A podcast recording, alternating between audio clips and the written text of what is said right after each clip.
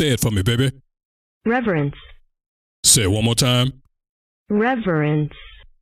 This is the Chicago Grown Folk Podcast. Now, you've already clicked and come this far, so you might as well stay tuned and have a listen. And we're just going to get right into it because there's a lot to talk about. Silent DJ is here. I'm here. So sit back, relax, and let's go.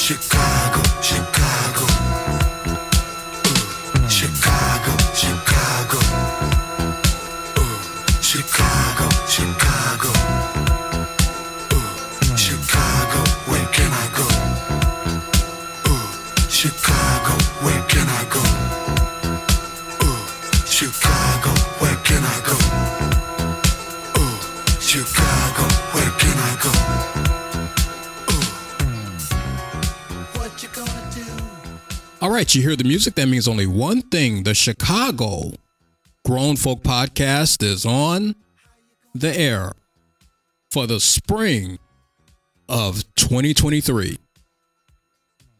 Here's what you missed. Starbucks shut its doors permanently at 16 stores nationwide on Monday. Starbucks said vandalism, property theft, and rising crimes were the big reason for the closures. And by the way, one thing affects something else. I mean, if you got these places where the baristas are getting harassed by idiots and assholes, well, these things contribute to worker shortages. I mean, if people don't feel safe coming to work, this is not a job that pays enough where I have to fear for my safety just standing behind the counter making a cup of coffee. And then see the problem with stuff like this is when you have stores that are closing because of because of theft and vandalism, that takes away jobs from the people in the communities that these Starbucks are in. It takes away tax revenue. And what I'm curious about is who gave this guy the keys to a car? Now, I didn't hear anything in that report about that car being stolen. So somebody had to give him keys. Because I heard something in the report about he had a revoked license.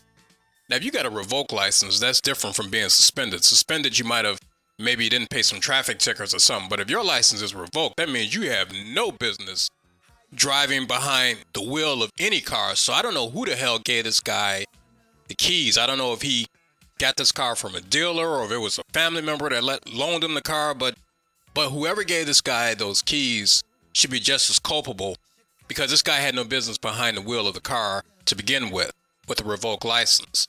So people, you got to be careful who you're giving your keys to because if you give them to an idiot, then this is the result. Detectives believe Williams made a threat herself under a fake profile on Facebook. In it, the post read, Massive shooting at Lollapalooza Grand Park, 6 p.m., according to the court document. Now, apparently, Williams was accused of sending her Andy Frain Services supervisor, the company that was providing security, a screenshot of the Facebook threat. The Andy Frain supervisor then contacted her supervisors, and the FBI was soon involved. An analyst with the FBI was able to trace the post back to Williams and had her location documents alleged. Williams was taken into custody for questioning and told detectives that she created the fake report because she wanted to leave work early. Now let's start the show.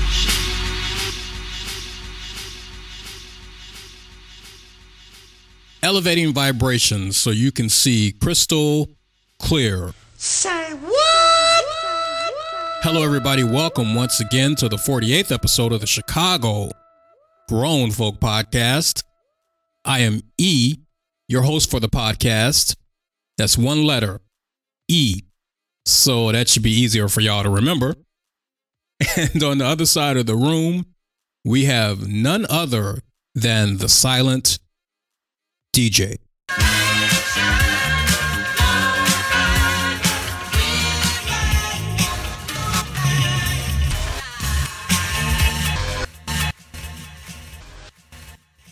His job is to keep us on point, and that's what he's going to do. And he also assists me with the technical things like helping me work this equipment that always tends to go bad. But really, he's kind of like our in house producer. I mean, he takes care of all the behind the scenes stuff. And he's also somebody that I can bounce ideas off of from time to time. And I'm going to tell you, after 10 years of recording this podcast, his role is invaluable. No doubt about it. And even after these 10 years, neither one of us are on. That's right. There's no dusting going on up here. We are clean, serene, and sober for this 48th podcast. Now, this is a Chicago Grown Folk podcast. What we do on this podcast, we talk a lot of society and culture issues. We're not a podcast that has a lot of explicit or wretched material. We don't do celebrity gossip up here. This is not TMZ, Lipstick Alley, Page Six, Entertainment Tonight. And there's nothing wrong with any of those platforms, but they do what they do, and we do what we do. There's enough celebrity chasing going on out there, so we figured we don't need to add to that. We're just a couple of guys here in Chicago recording a podcast talking about all this chaos that is going on in the world in 2023. And by the way, while I'm talking about celebrity gossip, I was listening back to some of our earlier podcasts, and we did talk celebrity talk on this podcast. When we were playing music, maybe the first, I don't know, however many years it was. And I was listening back to some of those earlier podcasts because we have been recording for 10 years. And the idea was going to be that I was going to go back, clean up some of those podcasts and re release them, taking the music out and just cleaning up the audio. And, and that's still the plan. And I'm not talking about a whole bunch of them, just maybe an episode or two. But the problem with a lot of those earlier podcasts, some of that audio is rough. Some of that DJ audio is rough for a variety of technical reasons. A lot of things that um, I wasn't aware of until after stuff was recorded, and you can't go back and change it. So you kind of have to put things out as is, you know. But that's still the plan. Now, whether or not or when it'll happen, I have no idea at the moment. But um, that's the plan at some point to re-release a couple of earlier podcasts. So that's in the works. Whether or not it will materialize, well, that's time will tell. So moving forward, based on all the car bass I hear rumbling through the walls, muscle car engines revving, motorcycle engines revving, not to mention being serenaded by 911 sirens every 15 to 20 minutes. And under all that, you might hear an occasional bird chirping in the background. All of that tells me that, like that old Lou Rawls record, it's spring again. Yes, spring is here. And uh, I got to tell you, and I say the same thing about fall when the leaves are falling off the trees. I'll look at a tree, one day it's full of leaves. I'll come back a couple of days later and ain't nothing on the trees. It's like, what happened to all the leaves? They, they fell that quick. But same thing with all this greenery out here. I mean, I was looking out and the branches were bare. And then I look back a couple days later and next thing you know, leaves are growing all over the place. Grass turned from brown to green like in a couple of days. So it never ceases to amaze me how quickly these things happen. But spring is here, warmer weather, and there really isn't a shortage of things to talk about, especially here in Chicago. Now, this made national news, and I, for the life of me, cannot figure out why the city of Chicago has not been able to figure out how to deal with this issue. Now, what we're going to do is we're going to play this news clip some breaking news off the top. Hundreds of teens flooding into downtown Chicago tonight, smashing car windows, trying to get into Millennium Park, prompting a major police response. Within the past few minutes, shots were fired near the corner of Madison and Michigan. Now, we had a news crew on the scene, but they had to move because of safety concerns. I was there a little bit earlier, about an hour and a half ago, and saw police escorting tourists and visitors to their cars in the Millennium Park parking garage. The crowd was trying to get into Millennium Park, but they're checking checkpoints that are not allowing anyone under the age of 21 who's not with an adult to get in. So they're massing across the street on the other side of Michigan Avenue. I spoke to a woman whose car was smashed by people jumping on the windshield. She says the crowd began beating her husband as he sat in the driver's seat. He's now been sent to Northwestern Memorial Hospital. I also talked to a woman, a Chicago native, who was appalled by what she saw.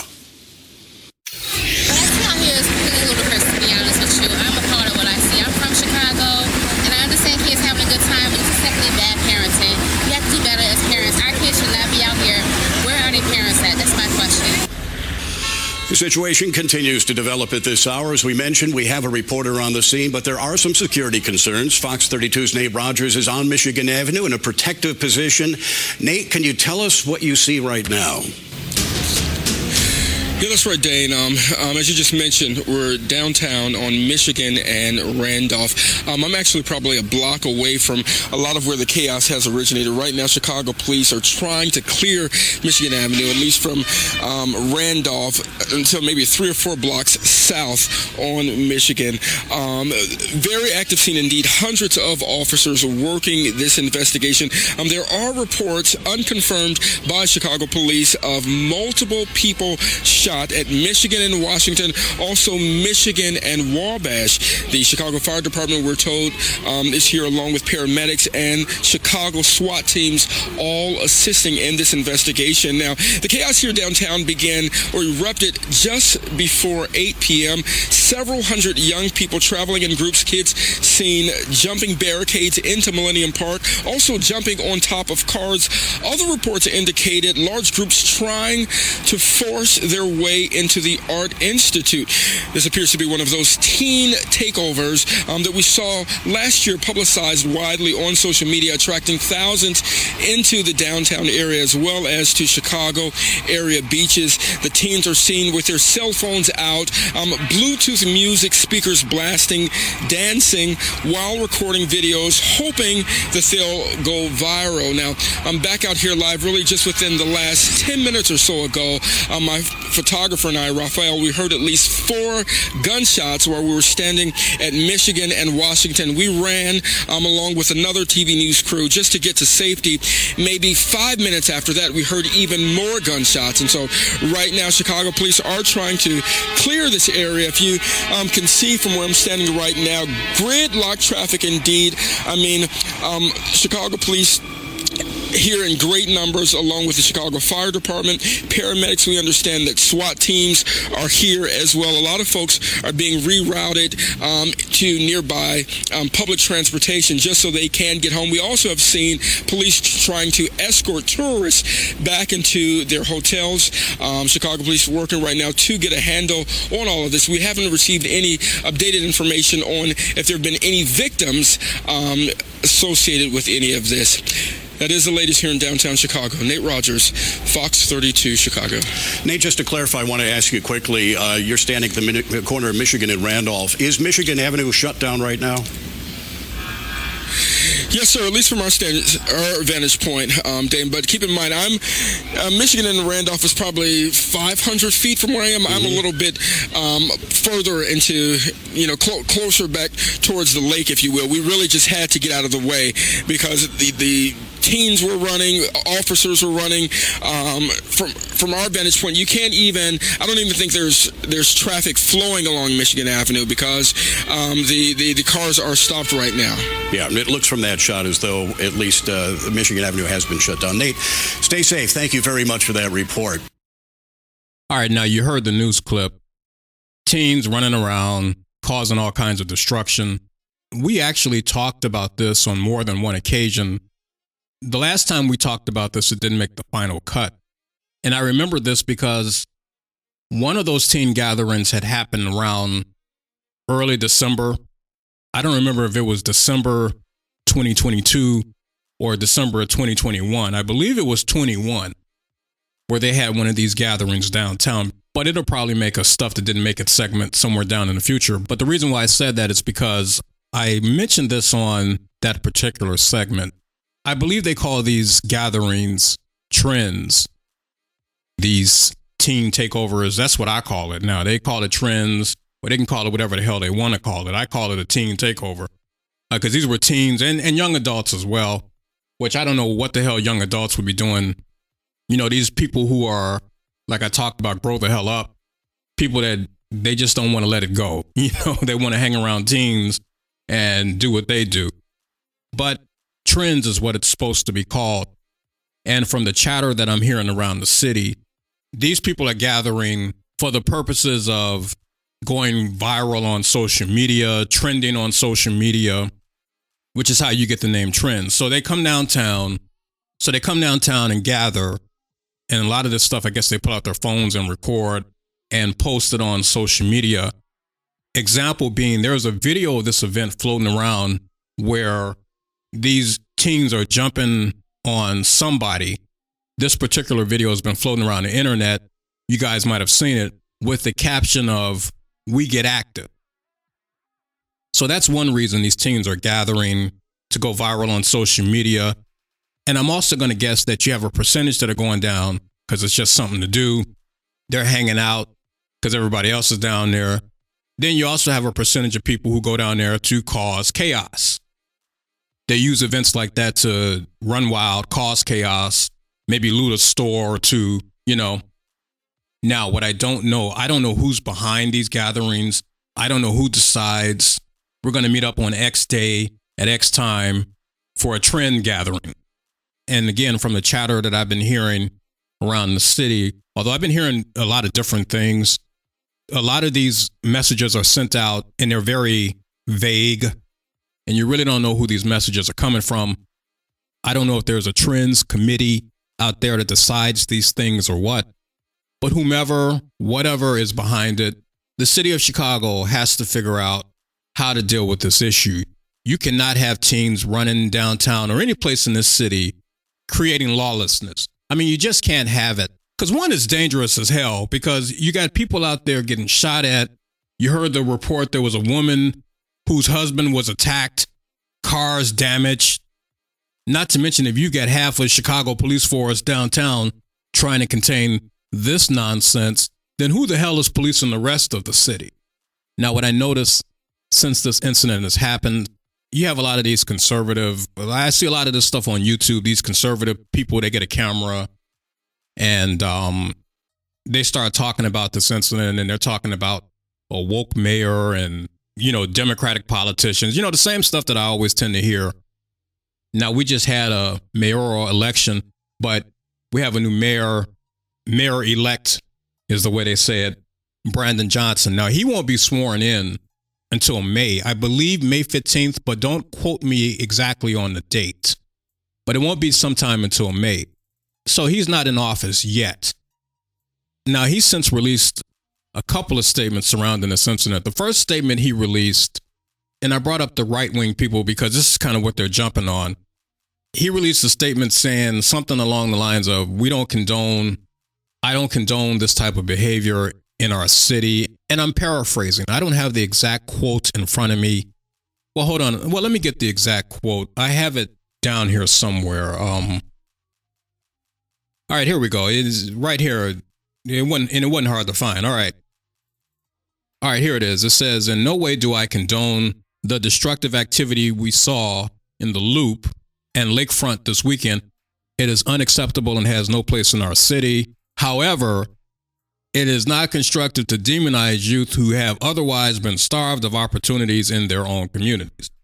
So, this is what a lot of these conservative videos I see on YouTube are talking about. They're woke mayors and woke Democrats and all this kind of stuff, all the while while they're, they're hawking t shirts and coffee mugs. Now, I don't know who raised these people that are talking this woke politicians in Democratic run cities but I didn't get my morals and values from politicians. I got them from parents, grandparents, uncles, aunts, teachers, and in some cases, people in the community. And you can throw a little bit of church in there as well. So we wouldn't have gave a damn what politician was in office. We we didn't even, as a matter of fact, the understanding that we had even as kids was that politicians were most of them are self-serving and liars on top of it You know, and we didn't think about consequences from politicians. We thought about consequences from parents. And again, this is the way I was raised. Now, like I said, I don't know how these people were raised, but we ain't thought nothing about no politicians. It was people, eh, the adults at home that were raising us. And we didn't grow up in a perfect household neither. My, my parents had a lot of struggles. But the question that I would ask is when does an individual's personal responsibility come into play? You know, I don't give a damn how lax laws are according to these people. That don't mean you run out and create lawlessness. But again, I understand that these people are pushing agendas and they're selling merchandise at the same time, hustling for subscribers and all this kind of stuff. I get it.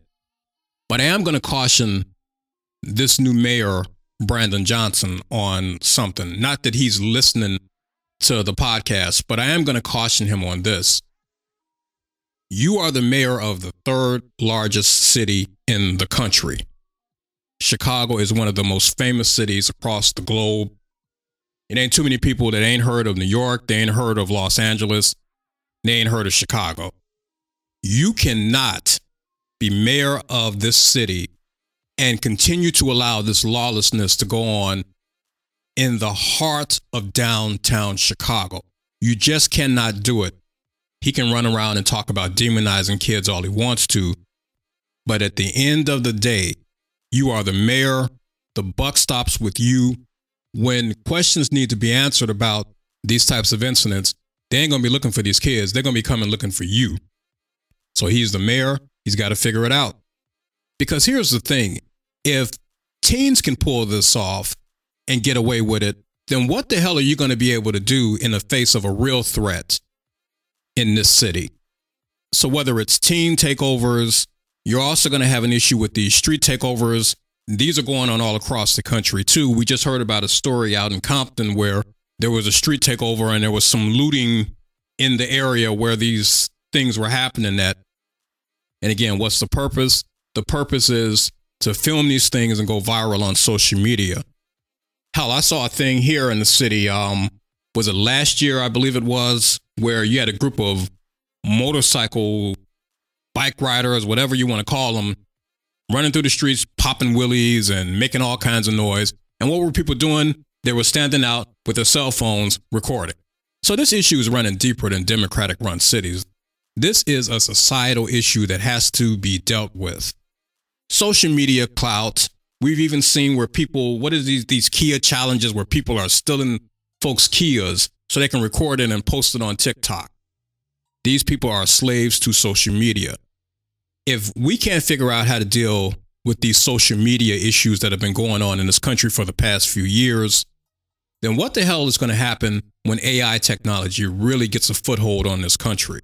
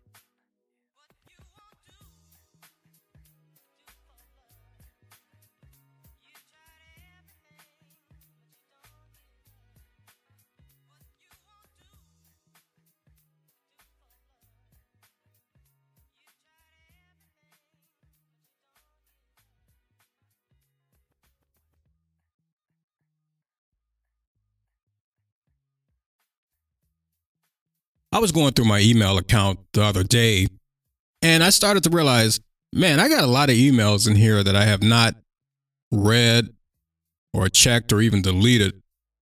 You know, and luckily for me that these things are are not like physical copies cuz if they were, I'd have a room full of papers and waiting for me just to start shredding or tearing up or storing away. Because typically, what happens, I'll check my email, and most of it is people offering you deals or advertisements, things that I have no interest in at all. You know, and this is just the regular inbox, and they send this stuff every day. Now, the thing about it, it's not like I respond to these people or every so often I'll see these emails that come every day and I'll wind up going to unsubscribe. But that can be a hassle also because some of these people don't make it easy for you to do so. I mean, you got to go to their website and you got to read the fine print and all this kind of mess.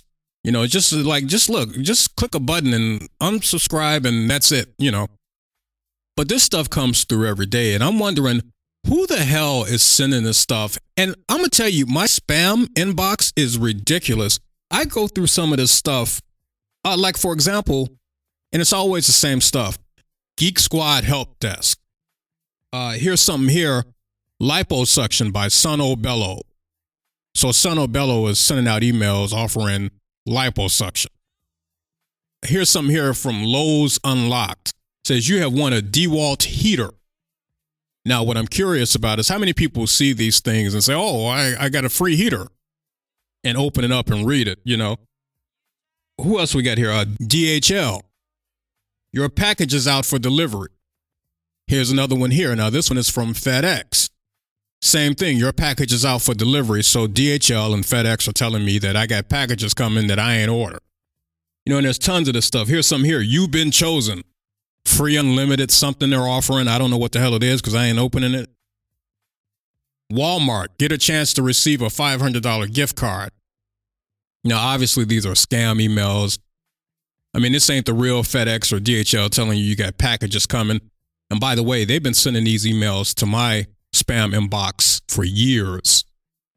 You know, and it's not enough that they're sending all this crap to your email. Then you get the phone calls. How many times throughout the day do you get these phone numbers that pop up and then it says scam likely? Now, I know people, maybe we have somebody out there listening that does this. They'll call your phone telling you that your warranty is about to expire or the IRS is looking for you or something like that. And, and the person they're calling just lets loose. They're to cuss the folks out, you know.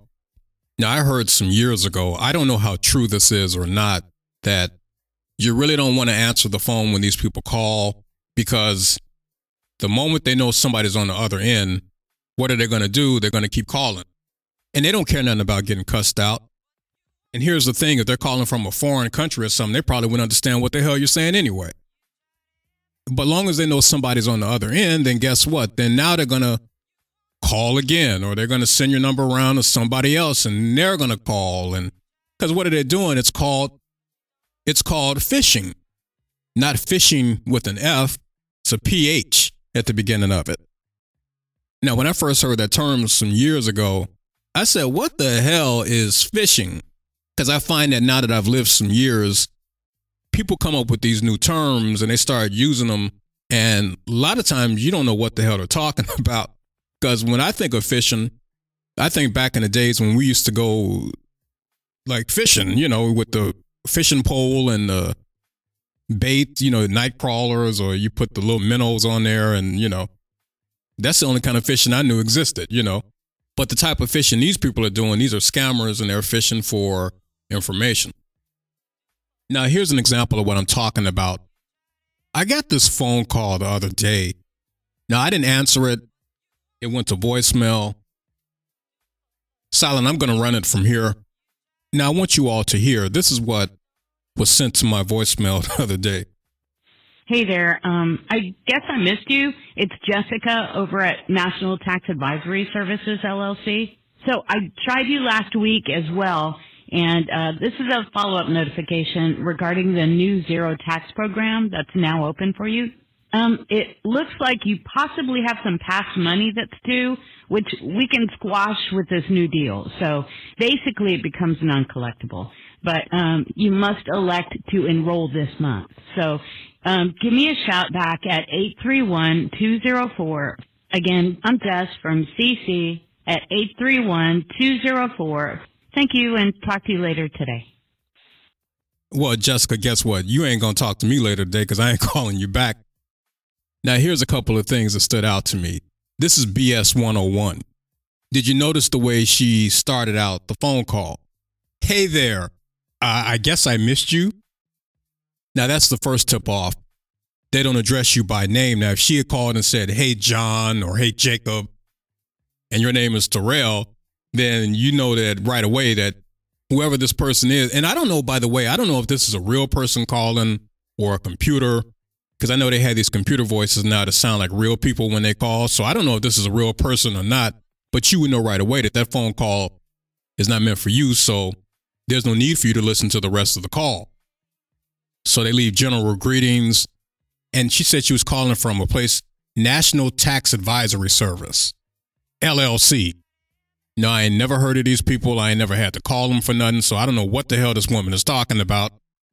Then they want to entice you with some kind of zero tax program that you might qualify for. You know, so all this stuff is a bunch of BS.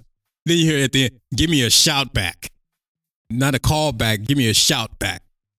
Well, Jessica, I'm going to tell you this. You're going to be waiting a long time for that shout back. And obviously, I'm not alone when it comes to these scams. Came across this article that was on the Guardian website. Now, this is a pretty extensive article, so I'm not going to read the entire thing, but I'm going to kind of read the more relevant parts. Now, in this article, you have an Ohio resident by the name of Kelly Hinton. Kelly wound up getting one of these one of these text messages to her phone from Chase asking her if she attempted to wire transfer an amount of $7,500 from her account. Reply why if you recognize or know to stop fraud. So she wound up getting this text message first. It said she didn't even get a chance to respond to the text before a polite man identifying himself as Simon from Chase fraud investigation gave her a call from a number that appeared exactly to match the number on the back of her bank card. Simon told her that a scammer had accessed her account and she needed to take prompt action to stop the money from being transferred out. Meanwhile, while all this was going on, more texts were arriving announcing more unauthorized wire transfers coming from her account. So she's getting text messages left and right telling her that they're draining money out of her account. And she's also on the phone with a guy telling her the same thing. The professional sounding scammer kept her on the phone for an hour. Hinton realized something was amiss when the caller suddenly hung up. She called back immediately, but she was transferred from one office to another. She said in the meantime, her money was gone. While phishing texts have been around for years, data shows that they are on the rise. In 2022, US phone users got 157 BN robotext, or more than 440 a person, an 80% increase from 2021, according to the company RoboKiller, which offers a scam blocking service for cell phones. Last year, more than 300,000 2100 Americans reported having fallen for a phone based smishing scam. And by the way, now you just heard me talking about phishing. Well, now with the text, this is called smishing, short for SMS phishing. All right, so you got phishing and you got smishing. And neither one of them ain't no good. And all of it is on the rise, according to this article.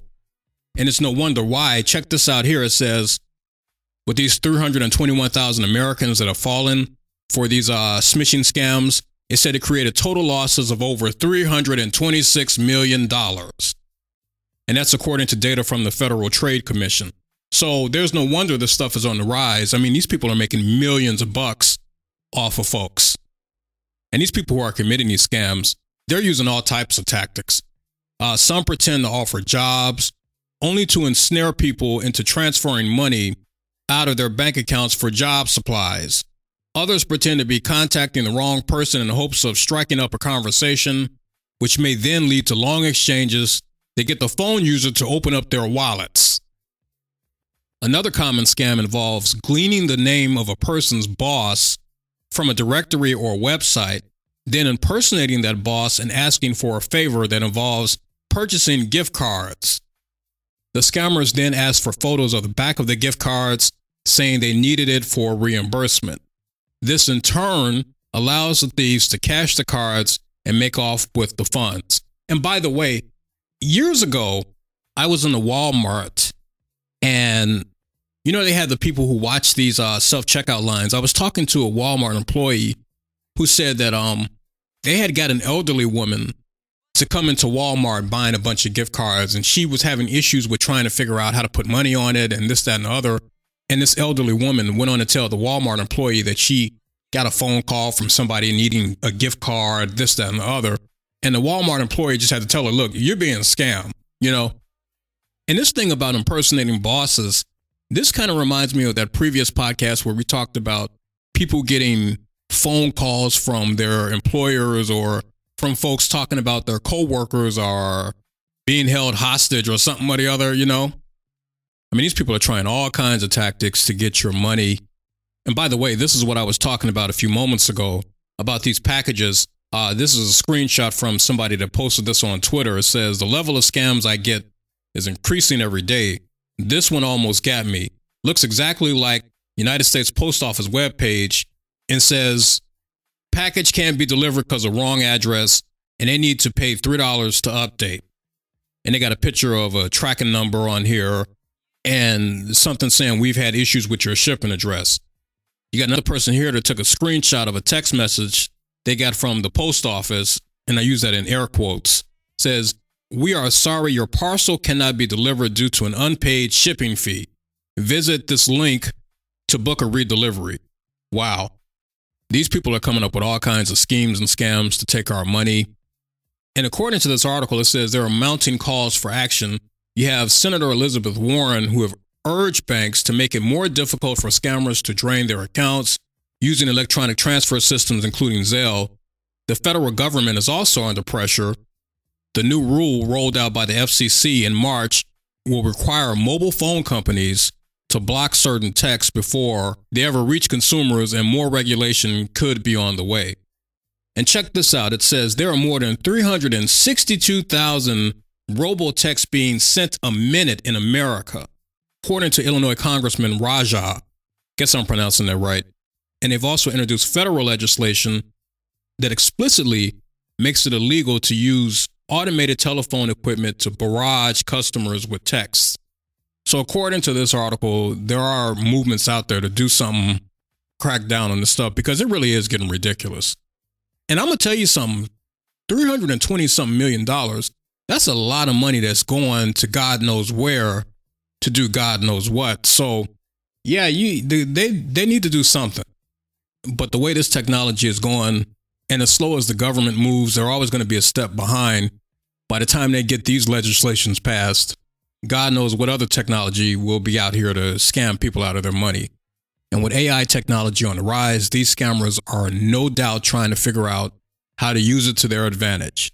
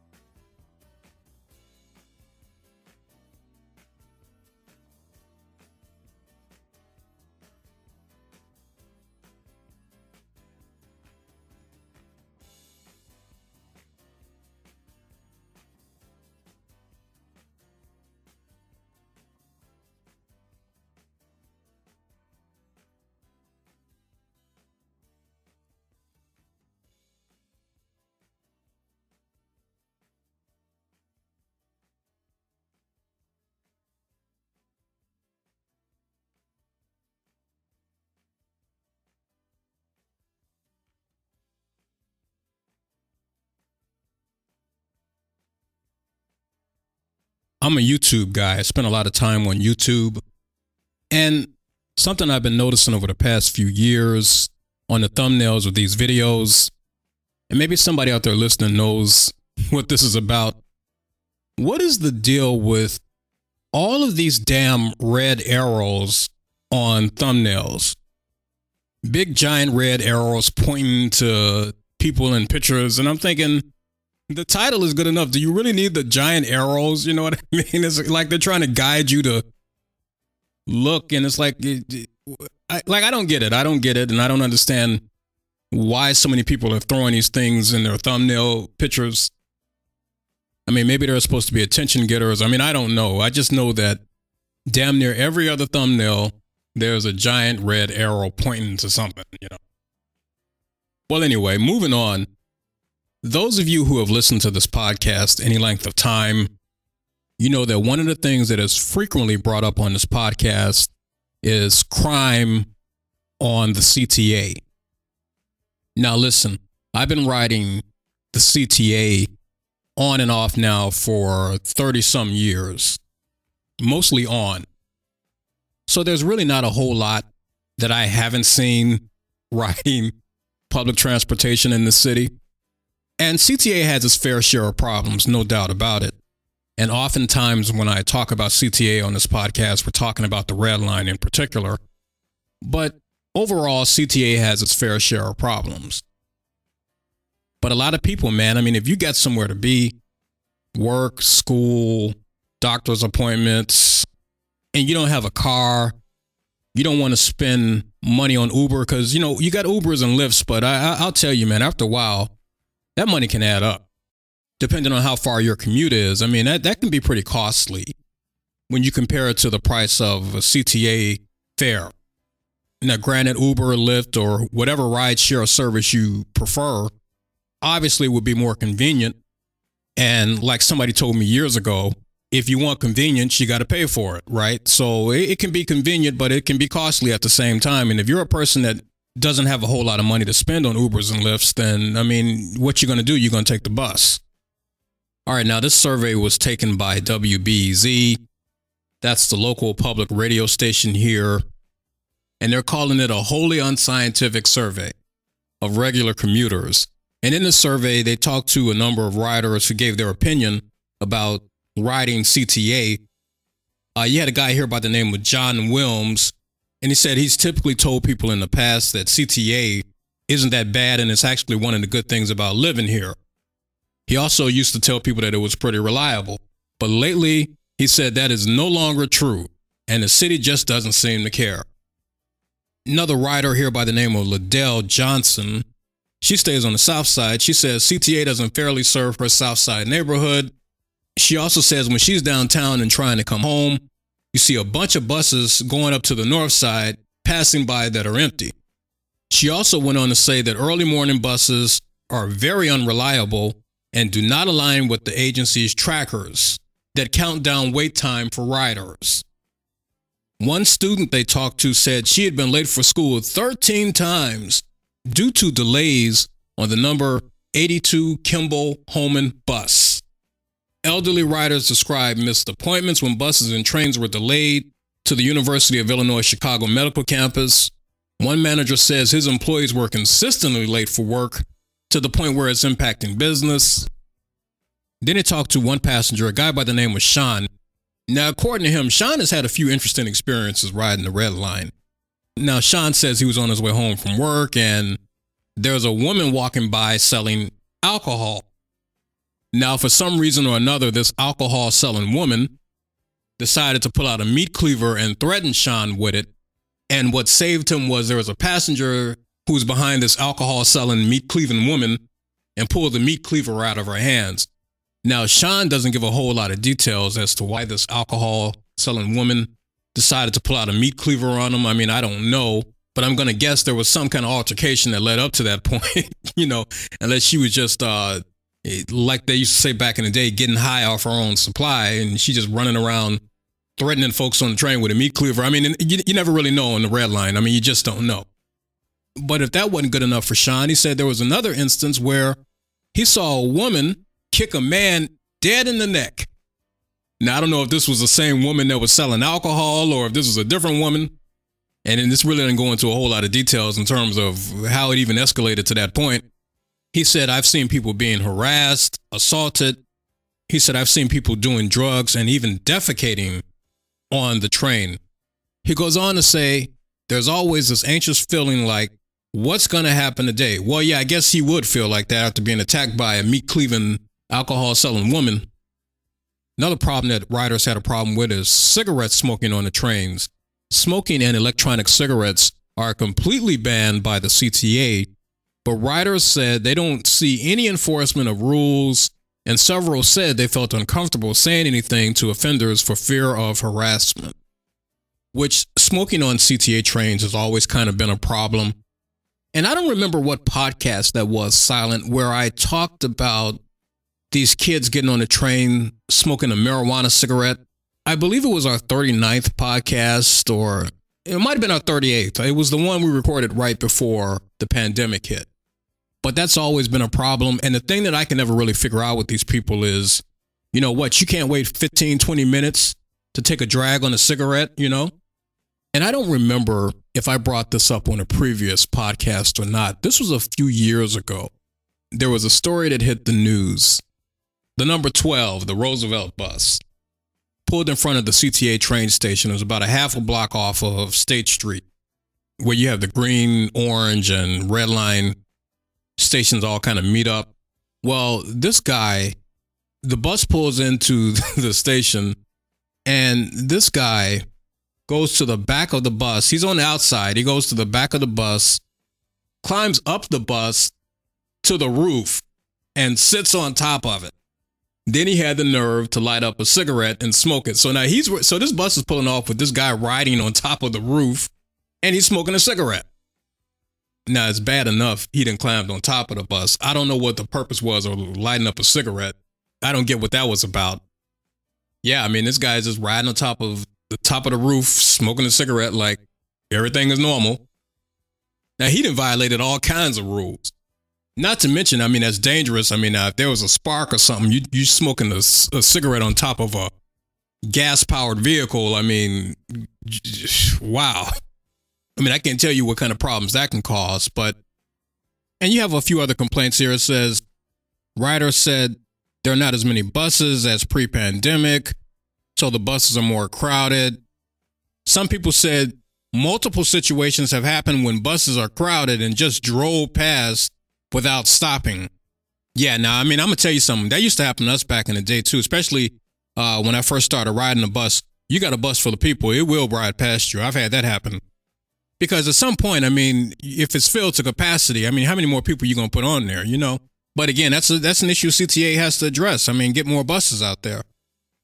Driver shift changes mid route left riders stranded on the bus after drivers abruptly stopped the bus and left the relief driver isn't there and the original driver just leaves. Which, by the way, that's not a new thing either. I've had that happen to me on occasion. When the shift is over, the bus is sitting there and ain't nobody on the bus, and you wonder, well, what? How long are we gonna sit here and wait? You know. Another thing in this article, people were complaining about, and this is a new term, uh, as far as I know, ghost buses, not Ghostbusters, but ghost buses. Now, apparently, a ghost bus is a bus that shows up on the bus tracker, but doesn't arrive in person. So if I'm standing on the corner of Madison and Ashland, waiting for the number 20 Madison bus to take out west, and I'm looking at the bus tracker and it's telling me the bus is going to be there at 555 and it's going on 610 and ain't no bus showed up nowhere. So they're calling that, that's what they're calling the ghost bus. Now, what we used to call that back in the day was the bus is running late. It wasn't no thing as ghost buses because at some point a bus is going to show up. It just ain't showing up at the time it's scheduled to show up for. And typically, what would happen, and this is a new term also that I've been hearing lately, is something called bus bunching, where you have two or three buses that show up at the same time. And that's typically what would happen. So I'm still standing on the corner of Madison and Ashland waiting for the number 20 Madison bus, and now it's going on 615. And I look up, and here come three buses showing up at the same time. That's what they're calling bus bunching. A bunch of buses showing up at once. So they got terms for everything now. But I'm going to tell you, man, like I said earlier, I've been riding CTA in the city for 30 some years. And all of this stuff that they're talking about in this article, CTA has always had these problems. Buses that don't run on time, ghost buses, bus bunching, whatever the hell you want to call it, people smoking cigarettes, crime happening. Now, the defecating on the train, that's a new one. I, I, I ain't never seen that one before. But I will tell you, I have seen guys go in between the cars and urinate, but I ain't never seen nobody defecating on the train. I just haven't seen that one yet. Thank God, and don't want to see it. But buses and trains that are unclean. I mean, CTA has always had these problems. Now, there is no doubt in my mind that this stuff is happening more frequently since the pandemic hit. But you know something that's been going on all across the country where services have been declining since the pandemic hit. And if you're a company like CTA who's had problems before the pandemic hit, then afterwards it just is going to be worse. And what I really can't figure out is CTA is paying all this money to these CEOs and presidents. They get all these big salaries and they can't figure out. I mean, you can't keep the buses and trains clean. I mean, how difficult is that to do? You know, now getting them to run on time, I can understand that being a problem. Buses are going to run late for a variety of reasons. Uh, you might have an idiot or an asshole that's holding up the bus because they don't want to pay their fare. Uh, obviously, traffic is going to be an issue, inclement weather. So there are going to be times when the buses are going to run late. But why CTA can't figure out how to get their company running more efficiently is baffling to me.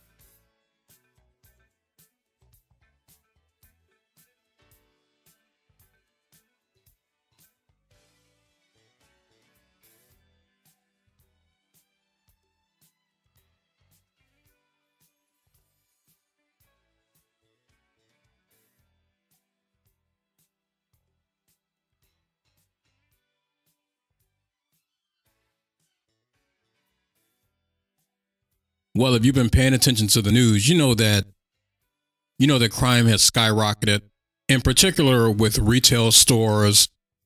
I mean, how many video clips have we seen of people just running into businesses and grabbing things and running out the door? In some cases, they ain't even running, they're walking, walking out the door with a whole bunch of stuff they ain't paid for, as much stuff as they can carry, how about this story here? This came across my radar a couple of months ago. It's happened out in Toluca Lake, California. Now, I don't know how many people might have heard this story. A baby boutique in Toluca Lake is seeking the public's help in finding a pregnant woman and a male accomplice who walked away with a pricey infant stroller during a brazen daytime theft. Now, this happened at a place called Little Sprout Baby Store. And the owner is a woman by the name of Diane. And she was saying that she greeted the pregnant woman who seemed to be browsing the store while on her phone. But when Diane stepped out of the area to help another customer, that's when another man, also on his phone, walked in the front door and soon walked out with the stroller. They took a stroller that was valued at $1,599. And if you see the video, the level of comfort that these two displayed while taking this pricey stroller is astounding to me. Why are people now in this country so comfortable with taking things that don't belong to them? Like they didn't even give it a second thought. They just walked in and walked out with a $1,500 stroller. And these aren't the only people. This is going on all across the country. I mean, we've seen tons of videos, or at least I have anyway, of people walking in and out of these stores just taking things that don't belong to them. You know, and I was actually going to bring this subject up on the last podcast. The Silent DJ and I had a conversation about these divvy bikes that the city puts out for people to rent and ride. He and I both drove past a spot in the city. There was a vacant lot, and he saw it. I saw it. Three or four of those bikes just thrown in the lot. So people stole them. They stole them. They did what they needed to do with them, and then they just tossed it like trash. There was an article, Divvy Bike Theft in the City is a Real Problem. And in that article, it said they found stolen bikes as far away as Mexico. Now, here's the thing who gives a damn about a divvy bike? But the point is, again, the fact that people feel so comfortable just taking things that don't belong to them. And I don't know where this mentality comes from. I really don't. I mean, listen, people have been stealing since the beginning of time, right? But the level that it's going on now, again, it's astounding to me. And if this podcast was set up to take phone calls, I really would ask this question. I would ask a couple of questions. One, who are these people? Like, who's raising them? What circumstances are they coming from where they feel it's okay to just take things that don't belong to them? And by the way, this is a pregnant woman. That means that she's going to be somebody's mother and she's going to be raising this kid. What kind of morals and values is she going to raise this child with when she's running around taking $1,500 strollers? And I imagine if she feels comfortable enough walking into a store or taking a $1,500 stroller, she's probably stole stuff before and just hasn't been caught on video. But she's going to be raising a child, so if she don't have a problem with stealing, then what the hell does she give a damn about her kid doing it, you know? So who are these people? And the second question I would ask is why? Why is it going on? What are these people doing with all the stolen stuff?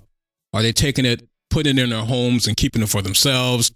Are they taking it and throwing it up on the internet to sell? Are these theft rings? Are these just people who are desperate? Like I always see these people on uh, some of these radio shows talk about people are desperate and this, that, and the other. Well, which I know there are desperate people out there. Hell, I'm damn near one of them myself. you know, same thing with silent. But everybody that's desperate or in tight circumstances aren't thieves. So who are these people? Why is it going on? And by the way, why is nobody really talking about this brazen theft that is going on in this country? And how do we solve it? I mean, you can't have a country where people are just running around taking things. And we've seen now where a lot of this theft has gotten so bad till stores are closing. You know, and if you're a person that lives in a neighborhood where there might be a, a nearby Walmart or a local grocery store or whatever, the Family Dollar, uh, Dollar Tree or whatever, whatever the hell it is, and they're closing their doors because they can't deal with all the theft. You don't have a vehicle, you're not close to transportation. The next available store is five, ten miles away. I mean, these are the people that are being affected the most by this. Well, with theft being the way it is, stores are going to have to find ways to combat it. And with this being the technology age, one of the ways stores can fight it off is through technology. Now, I don't have an article. I came across this. I came across this news clip. So we're going to play this real quick. High prices might not be the only thing you have to worry about at the supermarket these days. Somebody may be watching you. There's this whole new movement towards using facial recognition in stores for security. And of course, it's not without controversy. Here's Eyewitness News reporter Lauren Glassberg. A supermarket's use of facial recognition is raising privacy concerns. A sign posted outside a Fairway store on the Upper West Side warns customers that biometric data may be collected. It's using a, a scan of our eye, or it might be using our facial, rec- you know, our face or a fingerprint. In a statement, Fairway says the technology is helping our store reduce retail crime. Shoplifting has surged across the country. Walgreens, Target, and Walmart have closed some stores because of it. And in the five boroughs, shoplifting complaints have surged to more than 63,000 last year, a 45% increase from the year before. This is not a city where you can walk into a store, take what you want, and walk out. Dozens of large retailers are reportedly using facial recognition to catch repeat offenders. There's some huge, huge positives. On the negative side and the concerning side, we've got a real challenge potentially around how that data is utilized, especially if it's put in the wrong hands. New York City requires that businesses post signs warning customers of any biometric surveillance that may be conducted.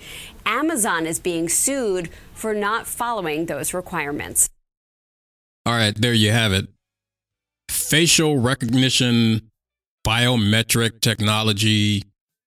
And by the way, when I first saw that clip, when you look at who posted it, it said ABC Chicago. So I'm watching this thing thinking it's coming out of Chicago. And the name of the store that's using that technology is called Fairway. So I'm sitting here watching this video trying to figure out where the hell is Fairway at? Where is this store at? And I realized that it says ABC Chicago, but this is a story out of New York. And apparently, based on what they said in the article, there are a few stores that are already using this technology. So there's no doubt in my mind that eventually this technology is going to be everywhere in these stores. I was listening to the guy at the beginning, and he was talking about, uh, he said something along the lines of high prices aren't the only thing you got to worry about. Now somebody's watching you. But I mean, I don't know what store this guy goes to, but I mean, they have cameras every in every store you go into. I mean, so this is not like a new thing. I mean, they've been watching you when you go into these stores. But again, like I said, I believe in 10, 15, 20 years, I mean, this technology is going to be all over the place. Now, whether or not it's going to help stop crime, time will tell.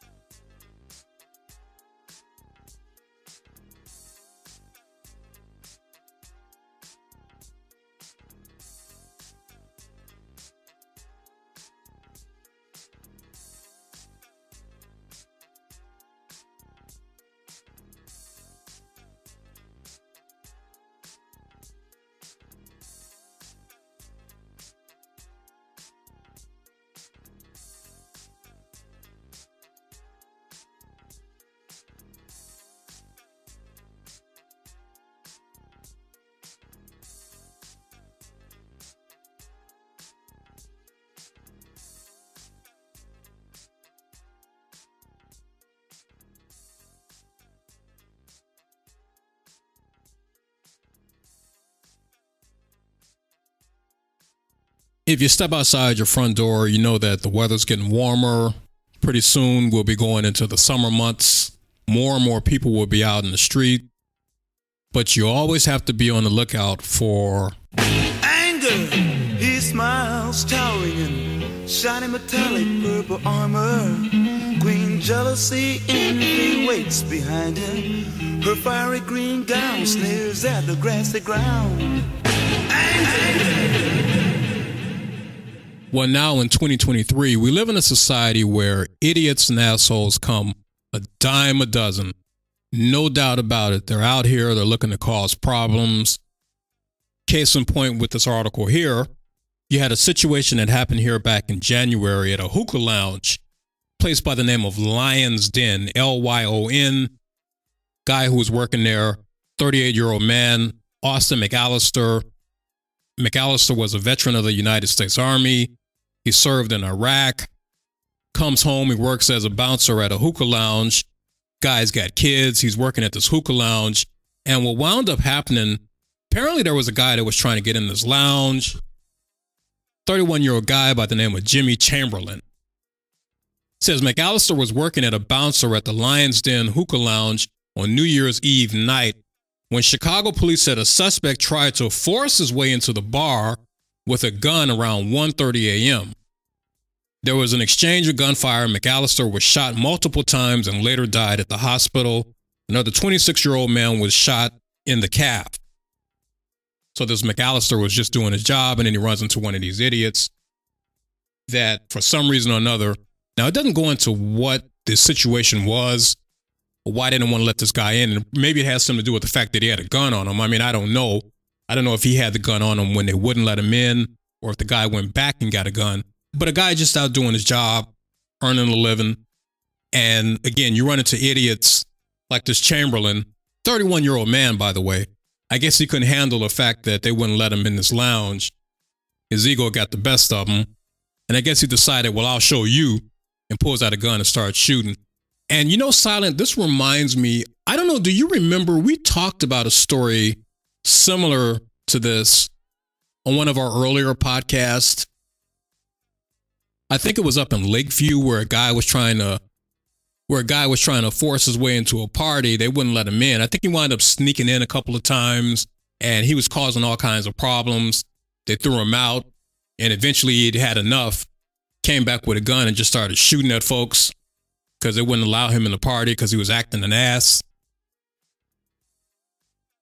Yeah, but it wasn't a it wasn't a lounge. I think it was a house party or something or the other, if I remember that article correctly. But you know, again, like I said, man, a lot of these guys have egos, and they, when they get fractured, look out because they're going to cause some problems. All right, this next one happened in Chicago. Now, this incident happened at around about 8:51 on a Saturday morning. Now, there are not a lot of details surrounding this story, but apparently there was some kind of confrontation between a couple of people. Uh, says one person involved in a confrontation pulled out a baseball bat and hit the other vehicle. Well, the person whose car got hit with the bat, it says that occupant got a gun and opened fire, striking a man who was walking outside the Goodman Theater at 180 North Dearborn. Now, the victim was a 58 year old man. Apparently, he wasn't involved in this dispute, from what I can tell by this article. It said he suffered a graze wound to his arm. A short time later, a 35 year old man walked in into Northwestern with a gunshot wound to the leg. So I don't know if he was part of um, this incident that took place between these two idiots or what. Also, according to this article, it says police found one of the cars involved, a black Nissan Altima with a bullet hole damage, with bullet hole damage parked nearby that had the same license plate as one of the vehicles that sped away from the scene. And at the time that this article came out, no one is in custody. And this happened back on March 11th. All right, now I don't know what went on here. It says there was a shooting that happened at a movie theater inside the South Loop. Um, according to this, it says says uh, on a Saturday night, it says two males began fighting at the theater over on Roosevelt and Delano Court. They went inside the movie theater, took the escalator up, and then they got into a physical altercation near the ticket booth. Then, if that wasn't enough, you know what comes next? One of them took out a gun, then fired six to seven shots into the air. Video was taken by one of the residents who lives above the theater, shows police taking the suspects into custody. You had a guy here, uh, a 35 year old man by the name of B A B A C A R M B E N G U E. That's how it's spelled. You can figure out how to pronounce that name. Then you had a 16 year old that has been charged. So you got a 35 year old arguing with a 16 year old. This 35 year old man was charged with reckless discharge of a firearm. 16 year old has also been charged with aggravated unlawful use of a weapon. All right, this next one. It's so wild till reading the article won't do it justice. We got to play the news clip because this, there's a lot happening here. Now, this took place in Forest Park at a gas station. Forest Park is a western suburb of Chicago. So we're going to play this clip First, a gas station confrontation gets turned upside down. The chaotic situation that ended with a woman's SUV on its roof in the middle of the street in Forest Park. It was all caught on camera. An argument. A man dragged and a flipped over SUV, and now a woman in that SUV is charged. Tia Ewing has a disturbing situation all around. I guess the good thing is uh, nobody was hurt in this. It's wild, and Forest Park police tell us this video you're about to see helped them piece together exactly what happened, and now a female is in custody. This wild video was recorded after an argument started at Jackson Boulevard and Harlem Avenue at the Thornton's gas station Sunday after 3. Jay Mills recorded it all. Because they, just, cause they was like they started throwing cuffs and bars. I'm like, it's, it's going to escalate. He was with his family, and they say the woman behind the wheel of the Ford SUV started hurling homophobic and racial slurs at the two. calling them the N word and um monkeys. From there, the fight escalated as people were trying to. Female driver hits the red van, dragging the man that was with her for several feet. Then this happened. As the SUV fled the gas station, the driver struck a vehicle waiting at the southbound turn signal at Jackson and then flipped over. It was as if nothing happened at all. The driver managed to exit out of the broken window and started laughing. Up close, just how much damage was done. The driver and her male companion were far from done. Like Bonnie and Clyde, they were captured on camera trying to flee from the scene. Forest Park Police is only charging Nance. She didn't have a valid driver's license, and now she's charged with felony criminal damage to property, two counts of aggravated assault, reckless driving, among other charges. Tia Ewing, Fox 32, Chicago. Now, as you guys heard, there was a lot happening in that clip. You know, and I don't know, like if if you can't go to a gas station without having this type of drama, then you probably need to reevaluate your situation because um I mean, I've been driving in this city 20 some years and I ain't never had to go to a gas station and had these types of problems, you know. And silent, guess what? There's a Jiffy Lube oil change place where this SUV flipped over. Do you know I was just in that place about a couple months ago getting my oil changed?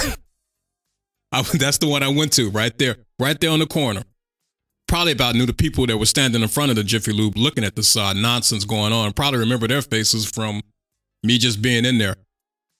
Tell you, you can't make this stuff up. All right, now we'll do one more.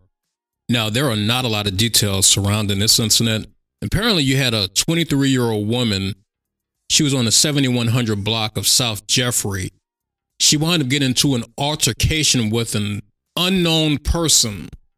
And apparently, this argument got so heated until whoever this 23 year old woman was arguing with wound up pulling out a gun and taking shots at her.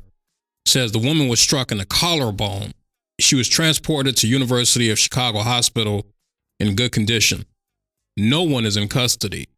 The investigation is ongoing. So I don't know what went on here. And by the way, this particular shooting happened on a CTA bus, which was on the 7100 block South Jeffrey. So, all right, Silence telling me we got a news clip. Maybe this news clip has a little bit more information than the article. So we'll go ahead and roll it. Breaking news a woman shot on a CTA bus. It's an active scene right now at 71st and Jeffrey. Nate Rodgers is there. Nate.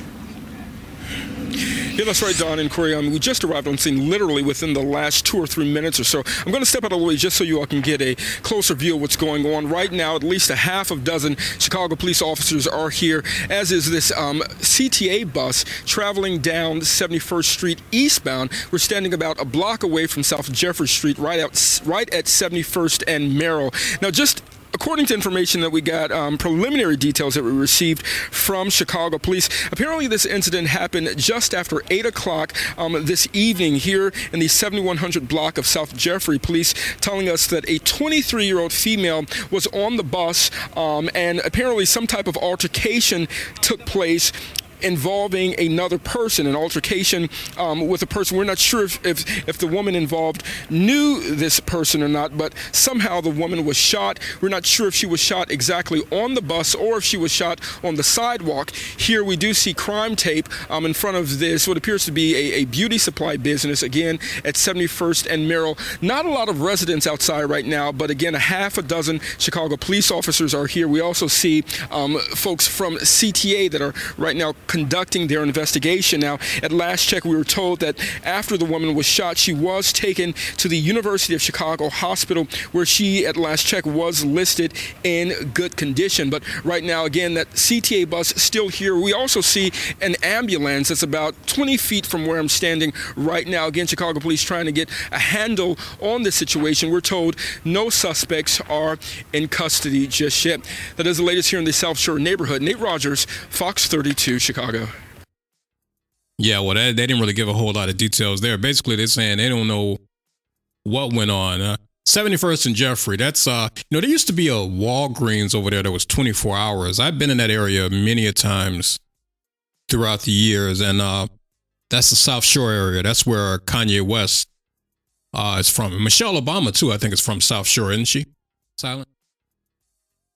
Over there on the east side of the city. You know, a lot of people say Chicago don't have an east side, but it depends on where you're at in the city. But uh, yeah, back in the 70s and 80s, South Shore used to be pretty nice. But you know, like most things, over time, things just deteriorate. So um, yeah. I mean, I don't know if that Walgreens is still open or not. Um, I believe that was 71st and Jeffrey where that uh, Walgreens was at, if I'm not mistaken. I don't think that, I, I seriously doubt. Yeah, can you look it up for me? If they are still there, I would be surprised if they're open 24 hours. Yeah, they are still there. What, what's the address? 7109, yeah, 7109 South Jeffrey. Yeah, that's, that's 71st and Jeffrey. They're no longer 24 hour. Yeah, okay. Well, that's, again, that's not surprising. Yeah, they used to be 24 hours. I don't know when they started closing it. And I know it because I've been in there after hours, so I know it. You know, but that's probably been some 15 years ago. It ain't been recently. So I don't know when they went to closing at 10. Well, I got to tell you, they got that Nate Rodgers. Nate Rodgers, Nate Rodgers, they got him all over the city.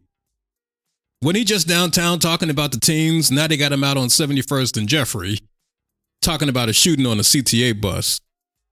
They got that brother working. I mean, they got him all over the city. And by the way, Silent, I don't know him personally, but we have a mutual friend. I guess that's how you say it, a, a mutual friend. Yeah, he knows a really good friend of mine. I mean, he's from Chicago, so you've lived in the city some years. You tend to know people or know people that know people, you know. It's just how it goes.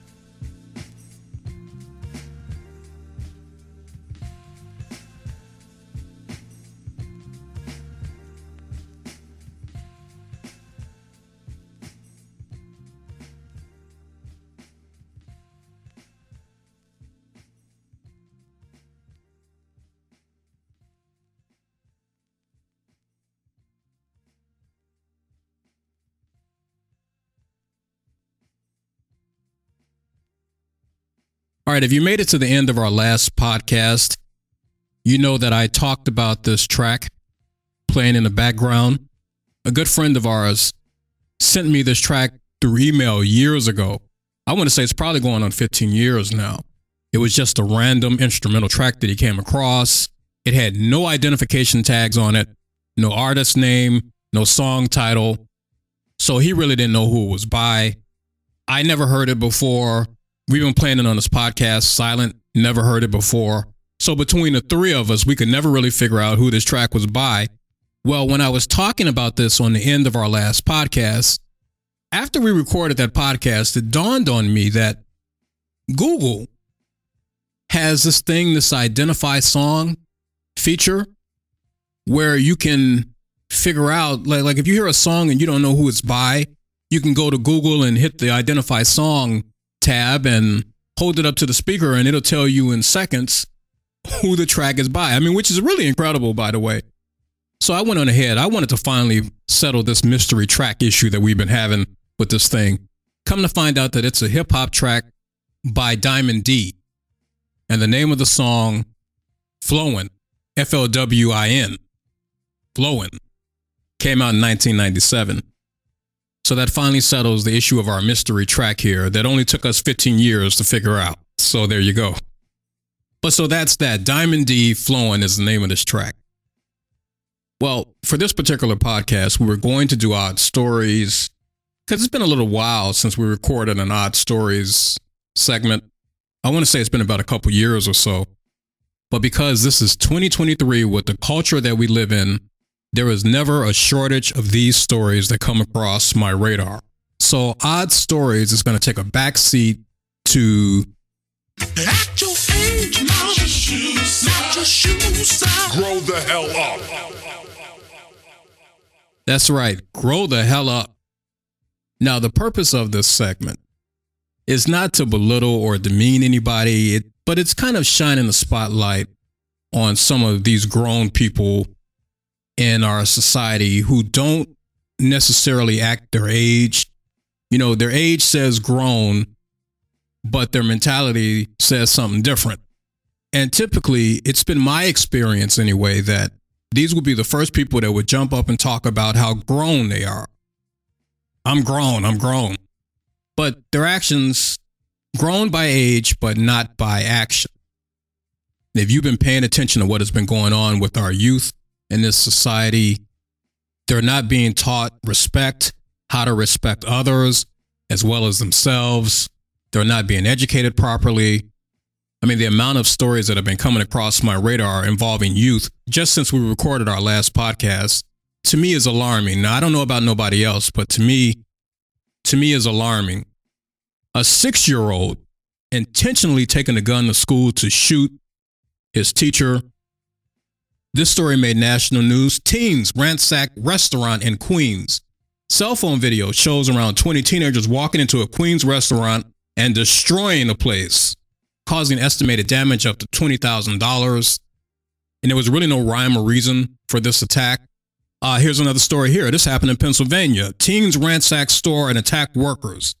Officials say a group of teens threw products on the floor and assaulted workers before leaving the store. Another story here says preteens and teens, anywhere from 11 to 14 years old, brutally assaulted a woman near City Hall in Philadelphia. Police say five of those suspects surrendered, while the sixth suspect, a 14 year old female, was arrested at her home. A total of eight suspects in total were being sought. There's a warrant out, and check this out here. It says there is a warrant out for another 14 year old female, and they are still working to identify juvenile male suspects. So you got a bunch of young teens running around. And by the way, girls running around assaulting random people. So you go from that to this story here. Now, here's another story that came out of Pennsylvania. Shout out to all the people out there in Pennsylvania. I don't know if we have anybody out there listening in Pennsylvania, but if we do, shout out to you guys. And it's just a coincidence. I mean, uh, this ain't picking on Pennsylvania because, I mean, we got enough problems here in our own backyard in Chicago. But like I said, it's just a coincidence that most of these stories came out of Pennsylvania. Now, this happened at a Walmart back in January. Now, we have any young people out there that might be listening. This is absolutely what you don't do. Now, they don't have the name of this individual. It's a 46 year old man. Says he was arrested in connection with a January incident where he allegedly dumped food and chemicals into the aisles. And this happened in uh, Tilden, Tilden Walmart in Pennsylvania, January 14th. It says he coated the floors of Walmart in bleach, motor oil, dish soap, maple syrup, and jelly. And then if that wasn't good enough, he came back on January 20th and spilled more bleach on the floor. This time, not only bleach, he added pickles and hot sauce onto the floor of various aisles in the Walmart. This created hazardous conditions for, well, yeah, no kidding, for customers and employees who almost slipped and fell in the liquids. And police shared pictures of him throughout the month on social media, which led to his identification. In an interview with investigators on January 30th, the 46 year old man admitted to causing the messes at Walmart as a retaliation for poor customer service and because he waited in line too long. However, the incidents that anger him happened at a Walmart in Lehigh Valley. He just decided to take his frustrations out on the Tilden Walmart store. So it's like, look, man, take that crap back to Lehigh. Why the hell are you bringing it here to Tilden? Because I mean, if I'm working at Tilden and you come in doing this stuff, we're just looking at you like you're just some random nutcase. But in any case, he's charged with disorderly conduct and criminal mischief, as well as corruption to minors. Oh, and so get this the guy had a 13 year old with him. It says another person seen with him on both occasions was later identified as a 13 year old teenager from a family he friends with. According to earlier police releases, the teen followed the man around the store but did not take part in the vandalism. So the kid's got more sense than he's got. Now, I don't know where this guy typically shops at, but newsflash to him and anybody else out there that might be listening who doesn't know this there are going to be times in life where you're going to have to stand in line and wait. Now, apparently, this guy has never had to stand in line and wait because at 46 years old, you would think he would know that. There are going to be times when people have to stand in line and you're going to have to wait. I mean, think about it. How many times have you been in the store? You go in there, you grab five or six things, and you get behind somebody that's got about two or three hundred dollars worth of stuff in their cart, you know, and and then and then they're in the register and they're asking about price and how much was that again? And oh, I don't know if I want that. Check that off. And I thought this was on sale and blah blah blah blah blah. So you're standing there waiting behind these people. I mean, and this is going on all across the country. But what do people do? They wait. They don't just run through aisles and cause a bunch of destruction. And then what does this jackass do? He doesn't create the chaos in the Walmart that he had to wait in line at. He goes to a different one. And it seems to me instead of going to Tilden to create all this chaos, why not just go there and shop? You know what I mean? If the lines are too long in Lehigh, just go to the Tilden store. If you can go there to cause chaos, why not just go there and shop? Maybe the lines are shorter there. I mean, I don't know, but and there's no wonder why you have teens running around creating destruction in stores because you got grown people doing it. And you heard in the story, this guy is a 46 year old man and he's running to these stores causing this chaos with a 13 year old following him. So, again, this is why we have to do a segment like this to highlight individuals like this to let people know, younger people in particular, is this is not how you handle problems. Now, this guy's go to court and at best he's going to have to pay for these damages and no telling what else, all because he couldn't handle standing in line. You know, I mean, where's the logic behind that?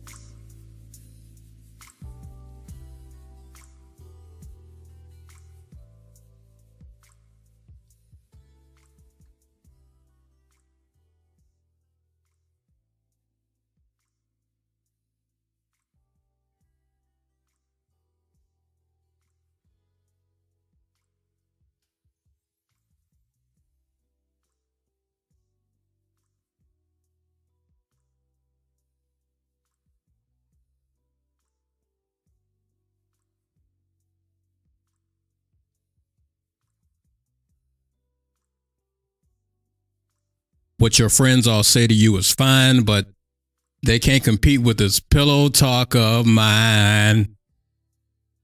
Who sings that record silent? Sylvia. Yeah, that was her name. Sylvia. Pillow talk. Yeah, she's got that line on the record that says, um, you can't find love on a one way street. It takes two to tango. It takes two to even compete. Pillow talk. Yeah. Well, I don't know why I got off into all that. There were so many things that went on in the year of 2020. One thing in particular that was going on in 2020 was all this talk about the great resignation. People are walking away from their jobs. People are reevaluating their lives. They're walking away from their jobs. You know, I mean, this is what we heard. The pandemic made people put their lives in perspective, and there were talks about people needing mental breaks and all this stuff that was going on that was leading to what they call the great resignation. So a lot of people were walking away from their jobs. And what was happening around that time was that there was a lot of money being passed out, stimulus checks, and there was rent moratoriums and unemployment PPP loans, which we're finding out now that there was a nice percentage of people who got those PPP loans and they really weren't supposed to get them. And now the government is going back and you got people getting arrested for PPP fraud. But all this money was being passed out. People had a little bit of a cushion. So some people were walking away from their jobs, reevaluating their lives and taking mental breaks and all this. But the problem with a lot of that stuff is it don't pay no bills. It don't put no food on the table. It's not going to put any money in your pocket. And if you're walking away from your job at the time, it seems like a great idea. But if you don't have a concrete plan, if you don't have a plan B or something to fall back on, time will go by and walking away from your job, where at the time it might have seemed like a good idea, now all of a sudden, when you're looking at your bank statements and past due notices, you now you start to reconsider. There was an article that just came out recently on Yahoo Finance. Now here is the title. The Great Resignation is now the Great Regret. 80% of job hoppers wish they hadn't quit their old roles, with Gen Z being the most regretful. It seemed like a good idea at the time, and yet for those who handed in their notices during the so called Great Resignation of 2021, and excuse me, I said 2020, but it was 2021, many have seen little benefit or upheaval. Now dubbed the Great Regret, analysts carried out by payroll and HR experts, Paychex, found that 80% of people who quit their roles in search of greener pastures regretted the move. Of course, not all of those who left their roles did so as part of the Great Resignation, as many were buffeted by pandemic factors which left them without a choice. Like, for example, maybe if you worked in the food industry and restaurants were closing, you're a waiter or a waitress or a chef. Those are some of the people that fit in that category. Yet, for those who did jump ship for better pay and work life balance, the vast majority admitted they still want their old roles back. Now, what are they looking at in this article to come to these conclusions? There was a Harris poll that was done and said it surveyed about 2,000 job seekers. Candidates are finding it difficult to secure a new job. Paychex sample suggests that a job search took an average of three to six months. Harris poll found that 60% of job seekers say the search has dragged on for over six months, and many say they've applied to more than 50 roles. Wow. More than 70% of them also said it had been harder than they had hoped to lock down a good role. Another thing they're talking about job hoppers miss their old friends. The most common reason job hoppers gave for wanting to return to their former employers was that they missed their old colleagues, with almost a third of respondents saying they missed their former teams. This was also followed by a range of monetary motivations. 27% of them said they missed the role's salary. 23% valued their old bonus scheme. A further 23% said they missed their health insurance. A few other things they said other reasons included free lunches, work life balance, employee discounts, and flexible and remote work options. Well, I mean, listen, if you're going to a job and you're getting free lunches and uh, employee discounts, flexible and rem- remote work options, I mean, what you want to walk away from that for? You know what I mean? But I, I mean, but people did it. So you also have a recruitment agency by the name of Red Balloon. It says that their data shows that job seekers who are chasing a bigger paycheck often come away unfulfilled. And by the way, let me say this also. I don't know how deep this great regret runs amongst job seekers. You know, oftentimes when people do these surveys and polls, I mean, they ain't talking to everybody. Bottom line to all of this is if you're planning on making a career change, one, don't be impulsive. You have a few bad days or maybe a few bad weeks at work, you can't stand the boss or whatever the case may be. Now you're going to leave and you don't have an idea where you're going, what you're doing, or none of that. Try to plan out as best you can. Now, I know in some situations it ain't always easy to do that, but try to come up with a plan A, a plan B, and even a plan C if you can. Easier said than done, but it'll cost yourself a lot of headache in the long run.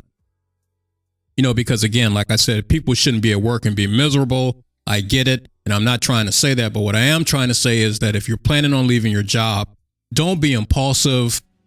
Now, that's just my advice. You can take it and do what you want to do with it.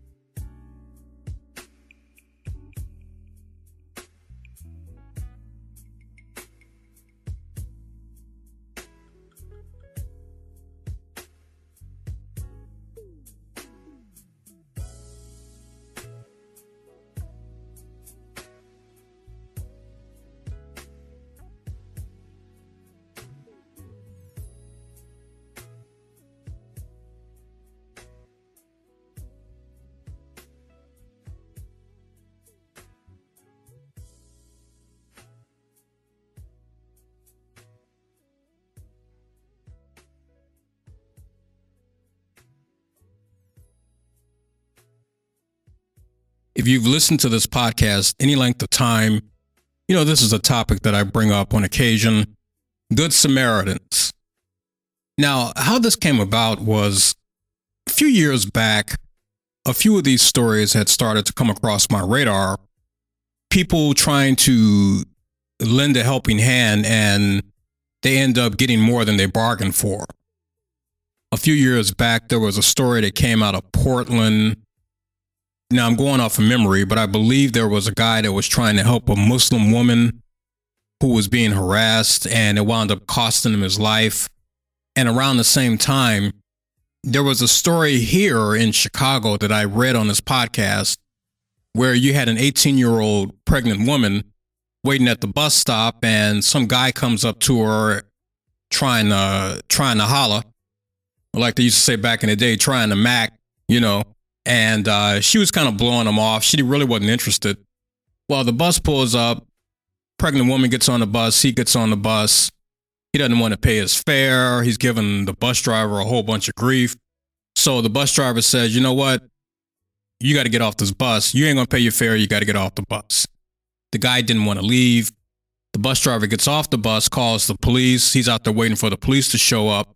Well, in the process of this, this guy I think he was about 21, 22 years old.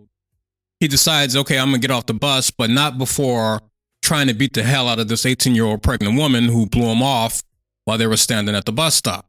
Just beating the hell out of her. And the people on the bus, instead of trying to intervene to stop this guy from beating this woman, they decided to take out their cell phones and film the incident. It took the bus driver to run on the bus and pull this guy off of her. And I remember her statement saying that she didn't know when it was going to stop and she was just wanting somebody to get this guy the hell off of her. Now, these people that were on the bus, I don't know what was going through their mind. I don't know if they were worried about their own safety or I, I, I don't know what was going through their mind, but they had the mindset to pull out cell phones and start filming the incident. And my thing is, Well, if you can do that, then you can intervene some kind of way. Uh, another story, and I always bring this up on the podcast whenever I talk about these good Samaritans. I always talk about this. A friend of ours, Silent, and I know you, we, we always talk about this as well, was out one night and he saw a man and a woman arguing. The guy started shaking the woman up a little bit, and our friend intervenes and says, Hey, what's going on? Knock it off. What are you doing? And this woman that was getting shaken up by this guy turns around and tells our friend to mind his business. Mind your business because you don't know what's going on. He ain't doing nothing. So he's trying to help her out and she's yelling at him. Another incident that happened here about two or three years back, I believe it was, there was an Uber driver who was out. This was on the near north side, if I'm not mistaken. Came across a wrecked vehicle with two people. He pulls over to see if they need any assistance. And before he knew it, these two people that he decided to help pulled a gun on him and took his car and drove off in it. And they asked this Uber driver in the article, he said, well, probably next time if he sees a wreck, he's just going to keep on going. You know, so my point is if you come across these situations, what do you do? Now, if this podcast was set up to take phone calls, I would ask this question. And I don't know that there's really a right or wrong answer. It's just, it's how you feel, you know? But again, do you intervene or do you do nothing? And let's just be honest, we live in a society now where there is very little reverence being placed on a human life. So people now will take someone's life and not even think twice about it. Won't think twice about it. And what I've also noticed in some of these situations is the person that tries to intervene and help winds up getting the worst end of the deal. And the person that they're trying to help, I mean, they might get some injuries, but they're still alive, you know. So you're trying to help somebody else out and you wind up losing your life in the process. But the flip side of that is how many people have intervened and you might have saved somebody's life. But I'm bringing this up because anytime I come across these stories, I tend to want to talk about it on the podcast. There were a couple of situations that happened here recently. One story in particular, and I don't have the article in front of me, but the gist of it was a guy was out on his bike. He saw someone trying to break into a car, so he jumps in and intervenes, and he winds up getting shot in the process. Now, as far as I know, from what I remember, he didn't lose his life. But again, you know, now he saves, he stopped somebody's car from getting broken into, but at the same time, he got shot in the process. Another story here. Now, this is really tragic. This happened in Edgewater on the north side, the 5200 block of North Sheridan Road on a Wednesday around about 11:40 p.m. Now, what went on here was you had a 23-year-old woman by the name of Isis Monet. She went up to a 26-year-old man while he was waiting for his girlfriend and propositioned him for sex. Now, this is according to court testimony. Now, this 26 year old man declined, and apparently, this 23 year old Monet couldn't handle rejection, so she got angry with him and pulled out a knife. And what does she do? She decides to stab him. So, this 26 year old went and got a hammer from his car and began chasing the woman around. So, all this noise is going on outside of this apartment building, and you have a 21 year old by the name of Jamel Hinton he hears all this commotion and he decides to go outside to intervene. And this knife wielding woman wound up fatally stabbing him in the chest, murdering him. It says Hinton came out of the house and attempted to calm down Monet when she stabbed him in the chest. He was taken to St. Francis Hospital in Evanston, where he died early Thursday. Hinton worked at the local potbelly shop and is described as a six foot ten gentle giant who was kind and respectful to everyone according to his mother, Aisha Barton. This article goes on to say that news outlets are calling him a good Samaritan for saving two people he didn't know from being hurt or killed. Many have deemed my son a hero, but to me, Jamel was my youngest child, and my only son was stolen from me, and now he's gone.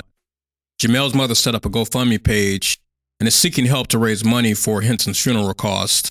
But people have donated. There's another link on here I'm clicking and it goes to a different page and it says that um she's raised $21,833 at the time that this article was written.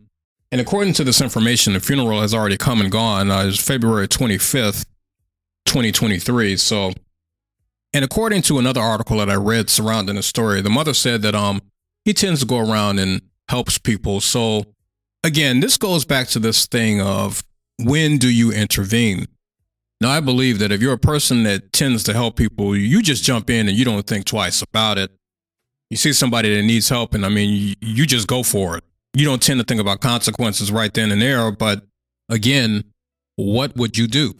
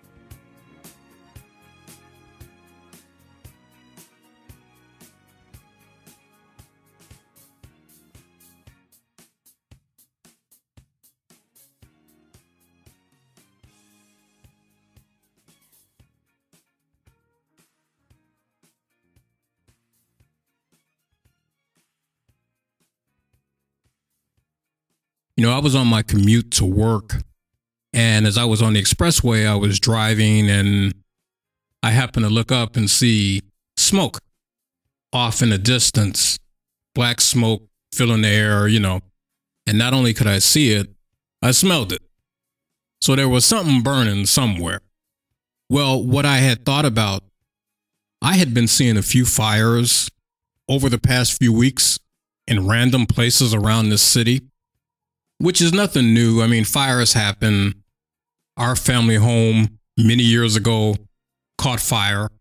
And by the way, and this is just a little sidebar if you own a home, in particular, if it's an older home and you don't have home insurance, get it.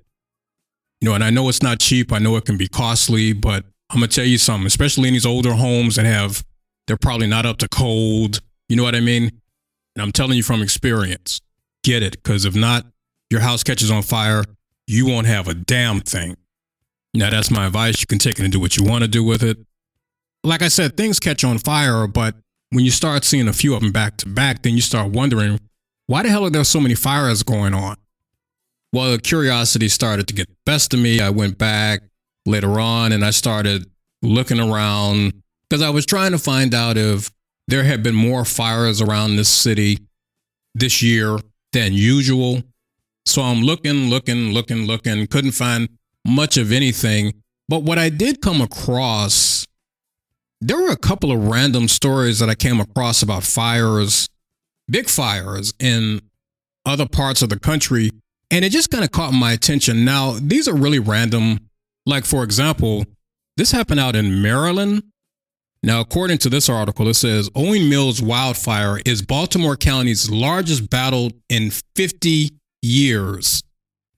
Now, this article was written on April 5th, 2023. It says, it says Wednesday marks the second day fire crews battled a wildfire in Owings Mills.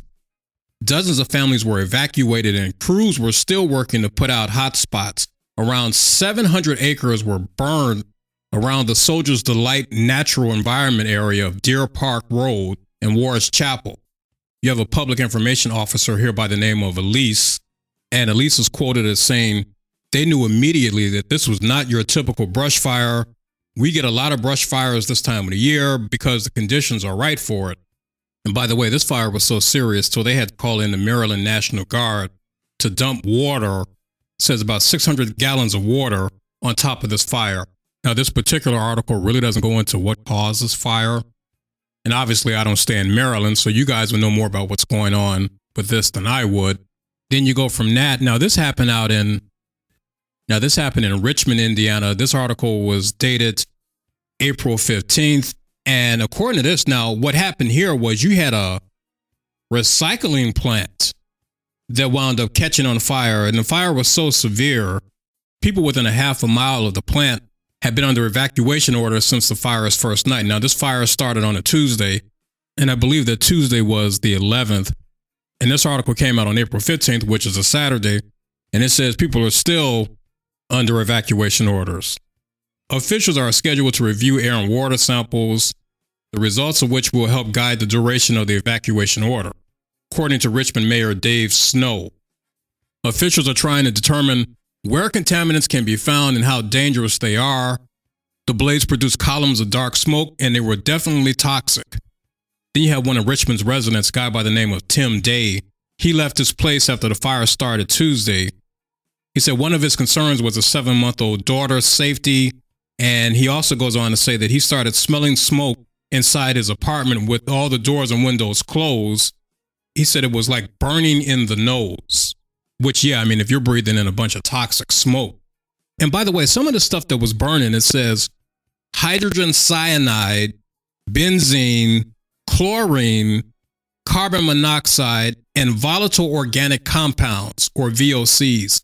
Now, I don't know what those are, but all of that stuff was burning. So when these people are out there in Richmond and they're breathing in the smoke, this is what they're breathing in. Now, according to this article, it says the fire started in a, in a semi trailer loaded with plastics. The fire then jumped to surrounding piles of recyclables before eventually reaching the facility. So this thing spread from a semi trailer over onto the main facility. And in this facility, it says any type of plastic that you can imagine was in this facility. The cause of this fire wasn't immediately clear, but locals share their concerns since at least 2019, this particular facility had hazards and building code violation. And they have accused the plant's owner of ignoring city orders to clean up the property. And you know, and the problem with people like this, when they don't do what they're supposed to do, they cause headaches for everybody else. Now, according to this article, and again, I don't stay in Richmond, Indiana, so I don't know all the particulars here, but if the owner had fixed these violations, it could have potentially stopped this fire. But again, they don't know what the cause of the fire is right now at the time this article was written. So who knows? But still, it doesn't help when you have owners who are kind of thumbing their nose at violations and regulations and and then you get what did this article say about 2000 some residents that are inconvenienced because people don't do what they're supposed to do.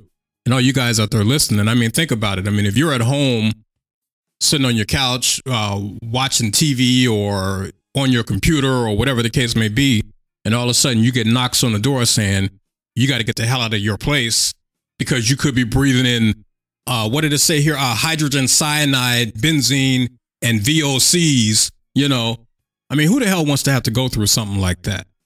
And you don't know when or how long this is going to go on this particular resident, this Tim Day said he went and stayed with his mother, but how many people out here might not have someone to stay with? So again, when people don't do what they're supposed to do, it causes problems for the rest of us.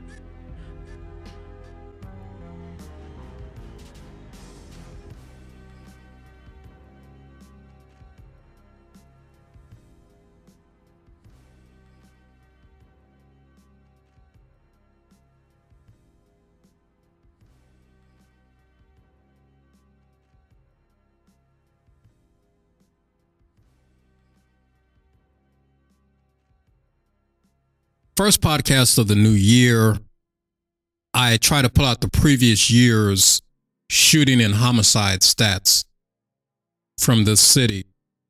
Last year, on a previous podcast, I played a clip from a press conference that Mayor Lori Lightfoot had done around um, around about the Fourth of July, and she was talking about shootings and homicides that went down in the city. The problem was that other crimes were skyrocketing: robberies, carjackings, violent crime on the CTA. There were tons of stories that came out of the city about people getting robbed in front of their businesses, people getting robbed in front of their homes. People were victims of violence just riding public transportation. So, well, looking at some of these numbers, now in this city last year in 2022, there were 695 victims of homicides. In 2021, there were 797 people, and that was 25 more than in 2020. So 2020, the numbers were lower. And when they're talking about homicides, it says these figures do not include killings that occurred in self defense or in other circumstances not measured in Chicago police statistics. They're also not including in the 695 people that were victims of homicides, they're not including data from the Illinois State Police, which patrols the city's expressways. So, for example, if there was a fatal shooting on one of the expressways here, this 695 people, that wouldn't be included. Also, according to this report, Chicago homicide victims in 2022 were often young, black, and male.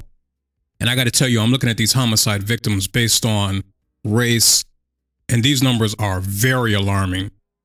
In 2022, Asian victims, three, black and Hispanic, five, white, 30, white Hispanic, 119, black, 536.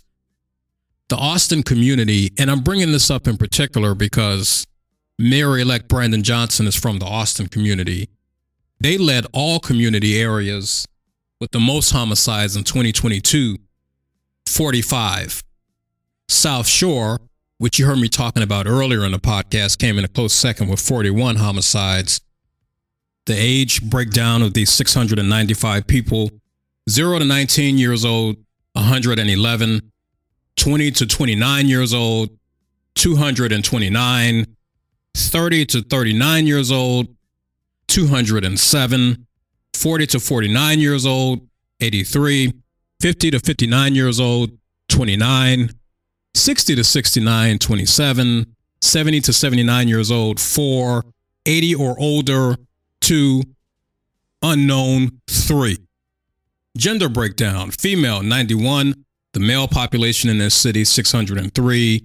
Then they have one unknown listed. Now, I don't know what classifies as unknown, but that's what they have on this report. 636 died of gunshot wounds, 59 died of other causes. And by the way, I'm getting these numbers from the Chicago Tribune. Out of all the years I've lived in this city, I've never seen a gun manufacturer, a gun store, nowhere in this city. But yet, year after year after year, you have all of these fatalities from guns. So, the logical question to ask that I hear very few people asking is how the hell are so many guns getting into this city? They're getting mostly into the hands of young black males. Since Chicago has the strictest gun laws in the country, according to these politicians, where are these guns coming from? But I mean, like, who's bringing them in here and how are they getting into the streets?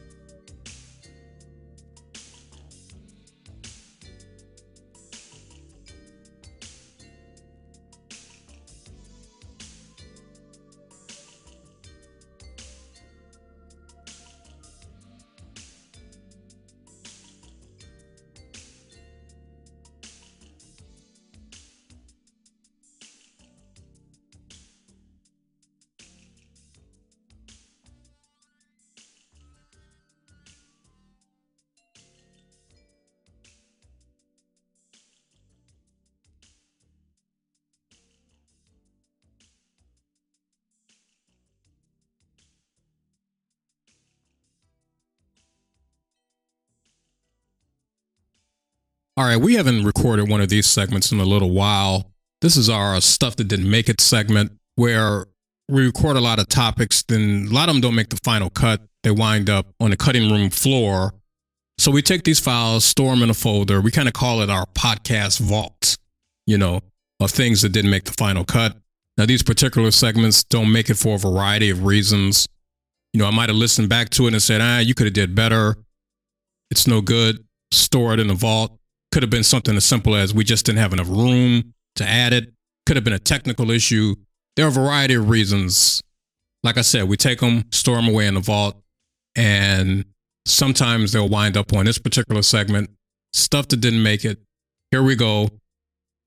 Something that I have been noticing throughout the years since cell phones have become popular. A lot of times when I go in these stores or if I'm walking down the street, I had a relative tell me a few months ago they were in the waiting room and same thing happened. People who have conversations through their speakerphone. Now, when cell phones got to the point where pretty much anybody and everybody had one, people would be out in public and they would be having conversations on the phone.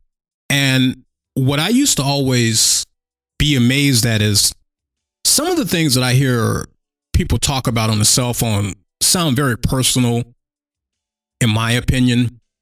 And I and I'll never forget this. And I told this story on a previous podcast. I was on the CTA train and this woman was having a conversation on the cell phone. Whoever she's talking to on, on the other end, I just moved into a new place over on such and such a street and she gave the address and whatever. And probably about maybe five, ten minutes, maybe 15 minutes into the conversation, then she starts talking about that she gets paid in a couple of days or something or the other like that. You know, she was talking about she gets paid every couple weeks and I'm getting paid in a couple of days and I'm going out to buy X, Y, and Z and blah, blah, blah, blah, blah. Well, I'm thinking to myself, if I'm a criminal, you just told me when you're getting paid and where you live at. So, what I'm saying is, when I say people are having these conversations on the cell phone, some of this information sounds really personal. Now, I don't know if it's a thing where these people don't think anybody's paying attention or they don't care. I don't know what's behind it, but a lot of this stuff that I hear on cell phone conversation, to me, it seems like everybody should know your business. Now, I know we live in a time now where privacy now in 2022, it, it don't mean nothing. Everybody's putting their business on social media and whatever. So maybe it's not that big of a deal. I'm saying that to say that nowadays, what I've noticed, and it's been going on for a few years, not only are people having conversations on cell phones, they're having them through the speakerphone, full conversations through speakerphones. And when I'm in the store or wherever these people are at on these cell phones, the people who are on the other end, I often wonder do they know they're on speakerphone? Because you have some of these people now, you call them up, they have you on speakerphone, and you don't even know it. So you're having a conversation with a person, and you don't know that not only are they listening to you, whoever's in the vicinity can hear you also. Again, I don't know if it's a thing where people don't care or whatever. Like I'm in a store, the Family Dollar, a while back, and this woman was talking to a guy on the other end, and it was on speakerphone, and he's talking about, yeah, well, if you're in a sexual relationship with a person and blah blah blah blah blah, and I'm thinking, I wonder if this guy know he's on speakerphone, you know, and I hear these speakerphone conversations all the time, and I often wonder, do they let the person on the other end know, like, hey, I'm in the car, I got you on speakerphone, or I'm out walking to such and such a place, I got you on speakerphone. Now, speakerphones have been around for years. I remember going back to the 80s, first time I ever saw a phone that had a speaker on it. I mean, that was a big deal.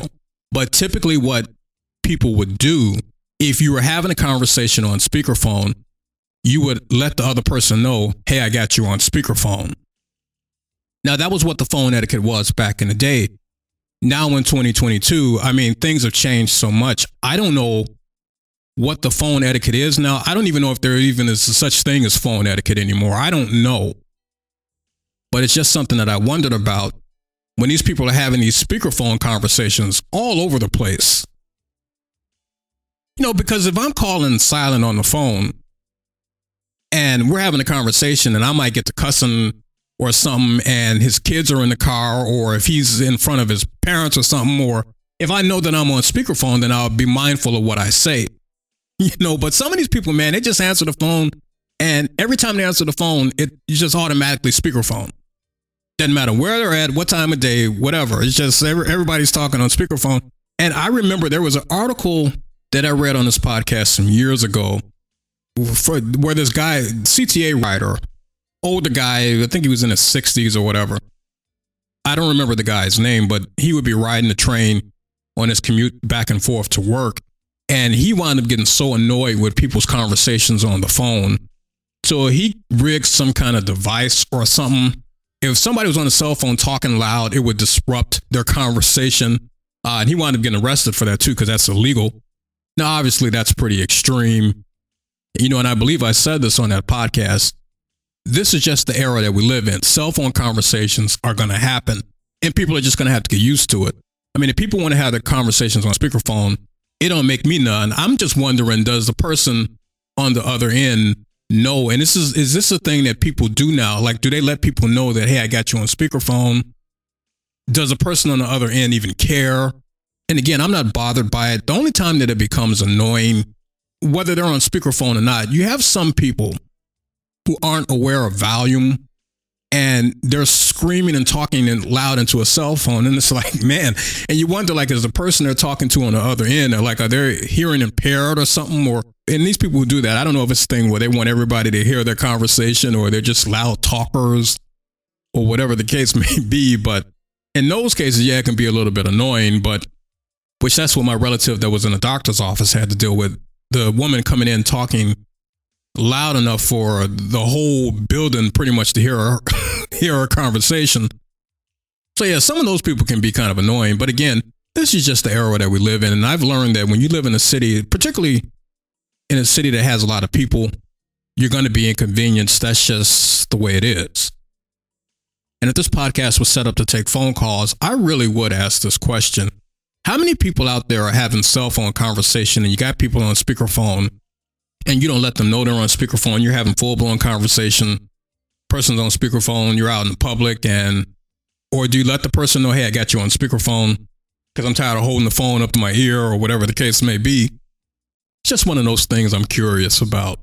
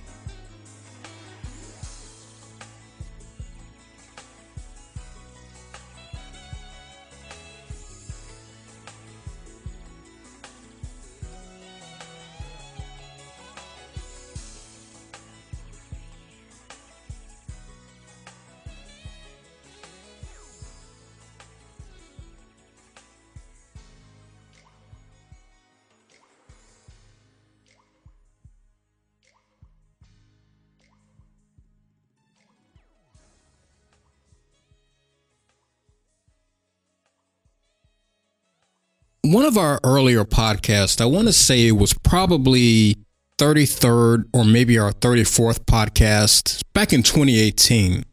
I had talked about an article that I came across.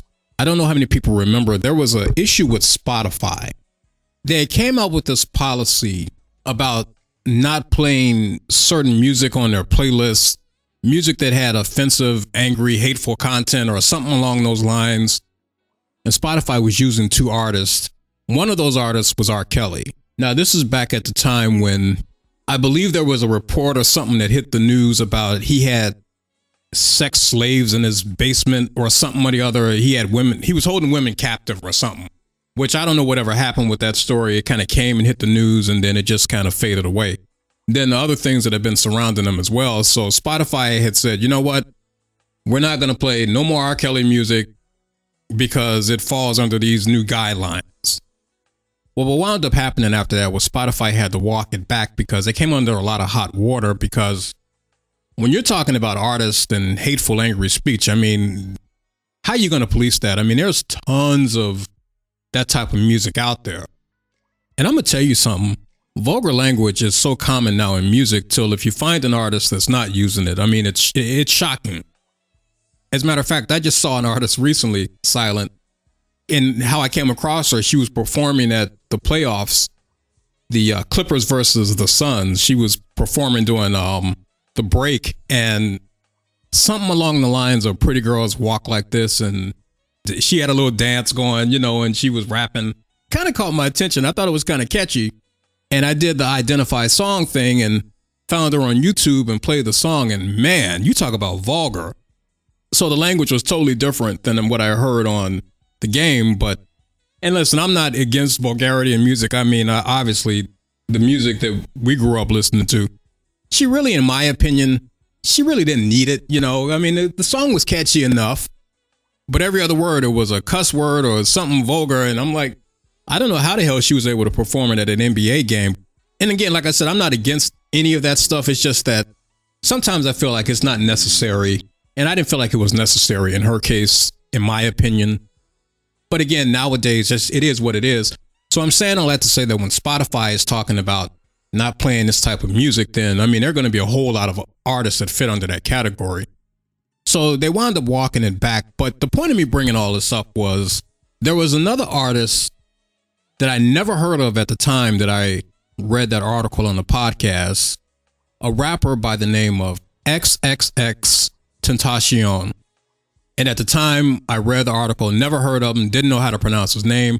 I wound up butchering it on this mic because I just, you know, I never heard of him before. And at the time, they were pointing to some incident that he had got caught up in. It was a domestic violence thing that had happened or something or the other. And they threw him in there along with R. Kelly, saying that these two artists in particular, we're not going to play their music.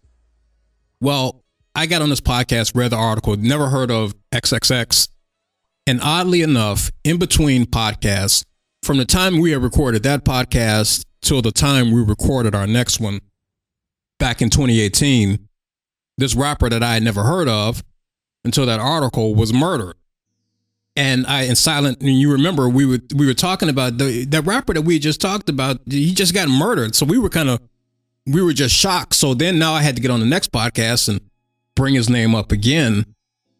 Well, I'm bringing this up now on the podcast because they've since found the guys that murdered him, and they just now recently had the trial. Four individuals that were involved in this robbery. One of them he turned on the other three and became an informant. Uh, they what they call it snitching. And I got kind of caught up in this thing. I'm watching various clips on YouTube from the trial, which recently just wrapped up. One of the things that I had talked about at the time this murder went down that I thought was particularly heinous, they murdered him and took a bag. I think he had $50,000 of cash in a bag. And these individuals were on social media laughing, flashing his cash, smiling, dancing. You would have thought they had just won the publishing clearinghouse sweepstakes or something. The way they were on camera, just having a good time. You know, they showed no remorse at all. And this goes back to what I've been talking about on the podcast about social media and the effects that it is having on our young people in particular. Celebrating violence and death in front of cameras to post on social media. And it was no different with these people. I mean, they murdered, and they, I mean, they had no remorse at all. And one of the things I said was individuals like this, you don't need them on the streets because if they're that cold hearted, they'll run around and murder anybody and won't think twice about it.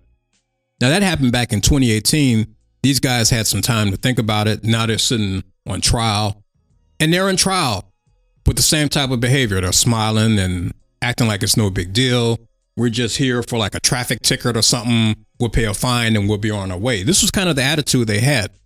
I said they just don't get it, and they've had time to think about it, and they're still, you know, like it's no big deal. And the thing that was even more shocking to me, Silent, is when I'm looking at these individuals in court, you know, now they're all dressed up. They look a lot different than the mugshots. I mean, they're all dressed up. One guy's got on glasses. And if I saw these individuals walking down, well, not the one, there's one that had like tattoo marks all on his face. If I saw him walking in somewhere, I would leave. But the other two individuals, they look like presentable young men. They don't look like people that I would have thought had just murdered somebody, you know. And then to be so cold hearted as to kind of laugh about it. But the end result of all this, the three of them were found guilty, and all three were sentenced to life in prison. And I thought how sad it is that you had all these young people. You got one murdered, and you got four that are going to prison over some cash that if they had got together and did the right thing, they could have made that cash legitimately and then some, you know, but now they're going to spend the rest of their lives in prison for $50,000 that they then took from somebody that they never really got a chance to do nothing with. Selling their souls for a dollar bill. And this behavior, it's just so pervasive in our society. And I don't give a damn how many people get locked up for it, how many people go on on social media basically snitching on themselves, which I don't understand why they get mad with the guy that snitched on them. They basically snitched on themselves when they posted all this stuff on social media. So they didn't need him to snitch. But I don't care how many people have done this stuff, you still have people out there and they're just going to keep on doing it. Killing for money, posting things on social media, and they don't see a damn thing wrong with it. I don't get it. And like I said earlier in the podcast, with AI technology coming out, I mean, it, God only knows what that's going to bring. So, you know, it's a lot to deal with, no doubt about it. You know, we just saw the one kid that got arrested for sharing Pentagon secrets on the internet. I mean, what is wrong with these people? I mean, you're sharing top secret classified information on the internet and you don't find anything wrong with that, you know? You murder somebody, go on the internet, brag about it. You don't find nothing wrong with that? I don't get it. I don't understand it. I don't I don't even know if they understand it, to be honest with you. And I don't care how many people get arrested for it, they're still going out and doing the same dumb stuff. So what can you do, you know? Well, moving forward, you know, I was in Target the other day. You know, a lot of times when you walk in these stores, they have music playing. Well, same thing with this Target store that I go to. And I guess I got to go to Target because they're closing all the Walmarts. Walmart stores are pulling out in droves. But Target, I was in Target, and whenever I go in this particular Target, the music is playing, you know, and I walk in. Most of the times it's newer music, but every so often I'll hear a track from back in the day, old school, throwbacks, whatever you want to call it. Like, I'll give you an example. One day I walked in there and I heard Let's Get Physical by Olivia Newton John. And it was so ironic because it was a week before she had passed, they had played that record. And I remember thinking when I was hearing it, I said, man, they really went back to pull that one out, you know. So I'm walking through the store and Let's Get Physical is playing and then I couldn't get it out of my head because you know it's it's a track that I hadn't heard in years, and it just kept going through my head over and over again. You know, let's get physical, physical. You know, but the last time I went in there, and this is what caught my attention, silent. They were playing an artist that I had not heard or thought about in years. Remember Taylor Dayne? She had that record, uh, "Tell It to My Heart." Yeah, so I'm walking through Target and they're playing "Tell It to My Heart." Now, I was never really a big fan of that record. It was a little too poppy for my taste, you know, but they were playing it on the speakers. And I said, man, whatever happened to Taylor Dayne? I haven't thought about Taylor Dayne in years. I don't know if she was a one hit wonder. That, from what I remember, that was her biggest record. Uh, again, I was never a fan of it. Came out around about the late 80s, if I'm not mistaken. 87, 88, somewhere around up in there. But no, I, I was never a big fan of that record she did have another record. It was a slow track. I don't know. Do you remember this record? Um, I'll Always Love You, I think was the name of it. It was a ballad. Yeah, I was a big fan of that record. That got a lot of play um, on the, and I'm using air quotes, urban stations here in Chicago. Yeah, there you go.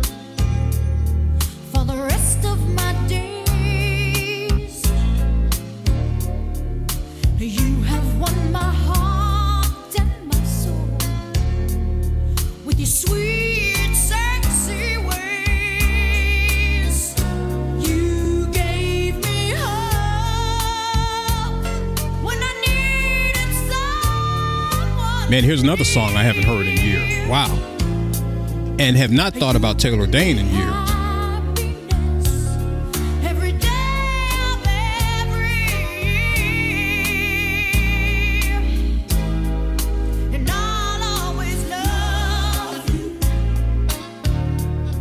for all that you are. Yeah, I don't know whatever happened to her. I guess maybe Mariah Carey came out and knocked her out the box. Maybe I don't, I don't know, but uh, yeah, I don't know whatever happened to Taylor Dayne, and I, I guess she's still making music. I don't know, but I don't remember hearing anything else about her after, really after this. You know.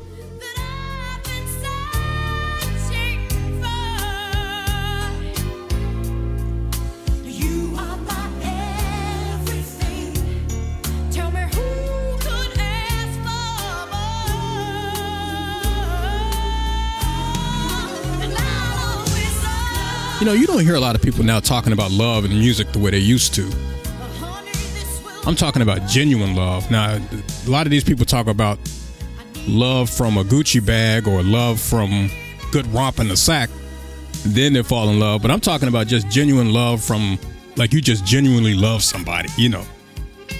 Because it's just something about the person and you don't know what it is. It's just something about that person. It ain't got nothing to do with what they done bought you or nothing physical, you know. Yeah, that's a nice ballad there.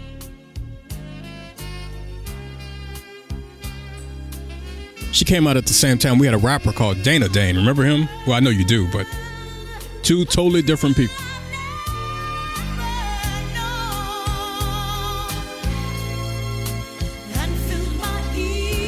Well, we've come to the end of another podcast, podcast 48. We want everybody to be safe. Weather's getting warmer, so go out, be safe, have a good time, don't hurt nobody. And if you ever go somewhere and the vibe don't feel right, leave. Don't stick around. Don't second guess. Trust your mind. Trust your instincts. That's what you have them for. And I'll add this too stay away from idiots because they'll get you in a hell of a lot of trouble. Now, it might be hard to stay away from idiots because they come a dime a dozen, as you've heard through various topics on this podcast. With all that being said, this is the Chicago Grown Folk Podcast, episode 48, another one in the books. Thank you to everybody who were patient with us.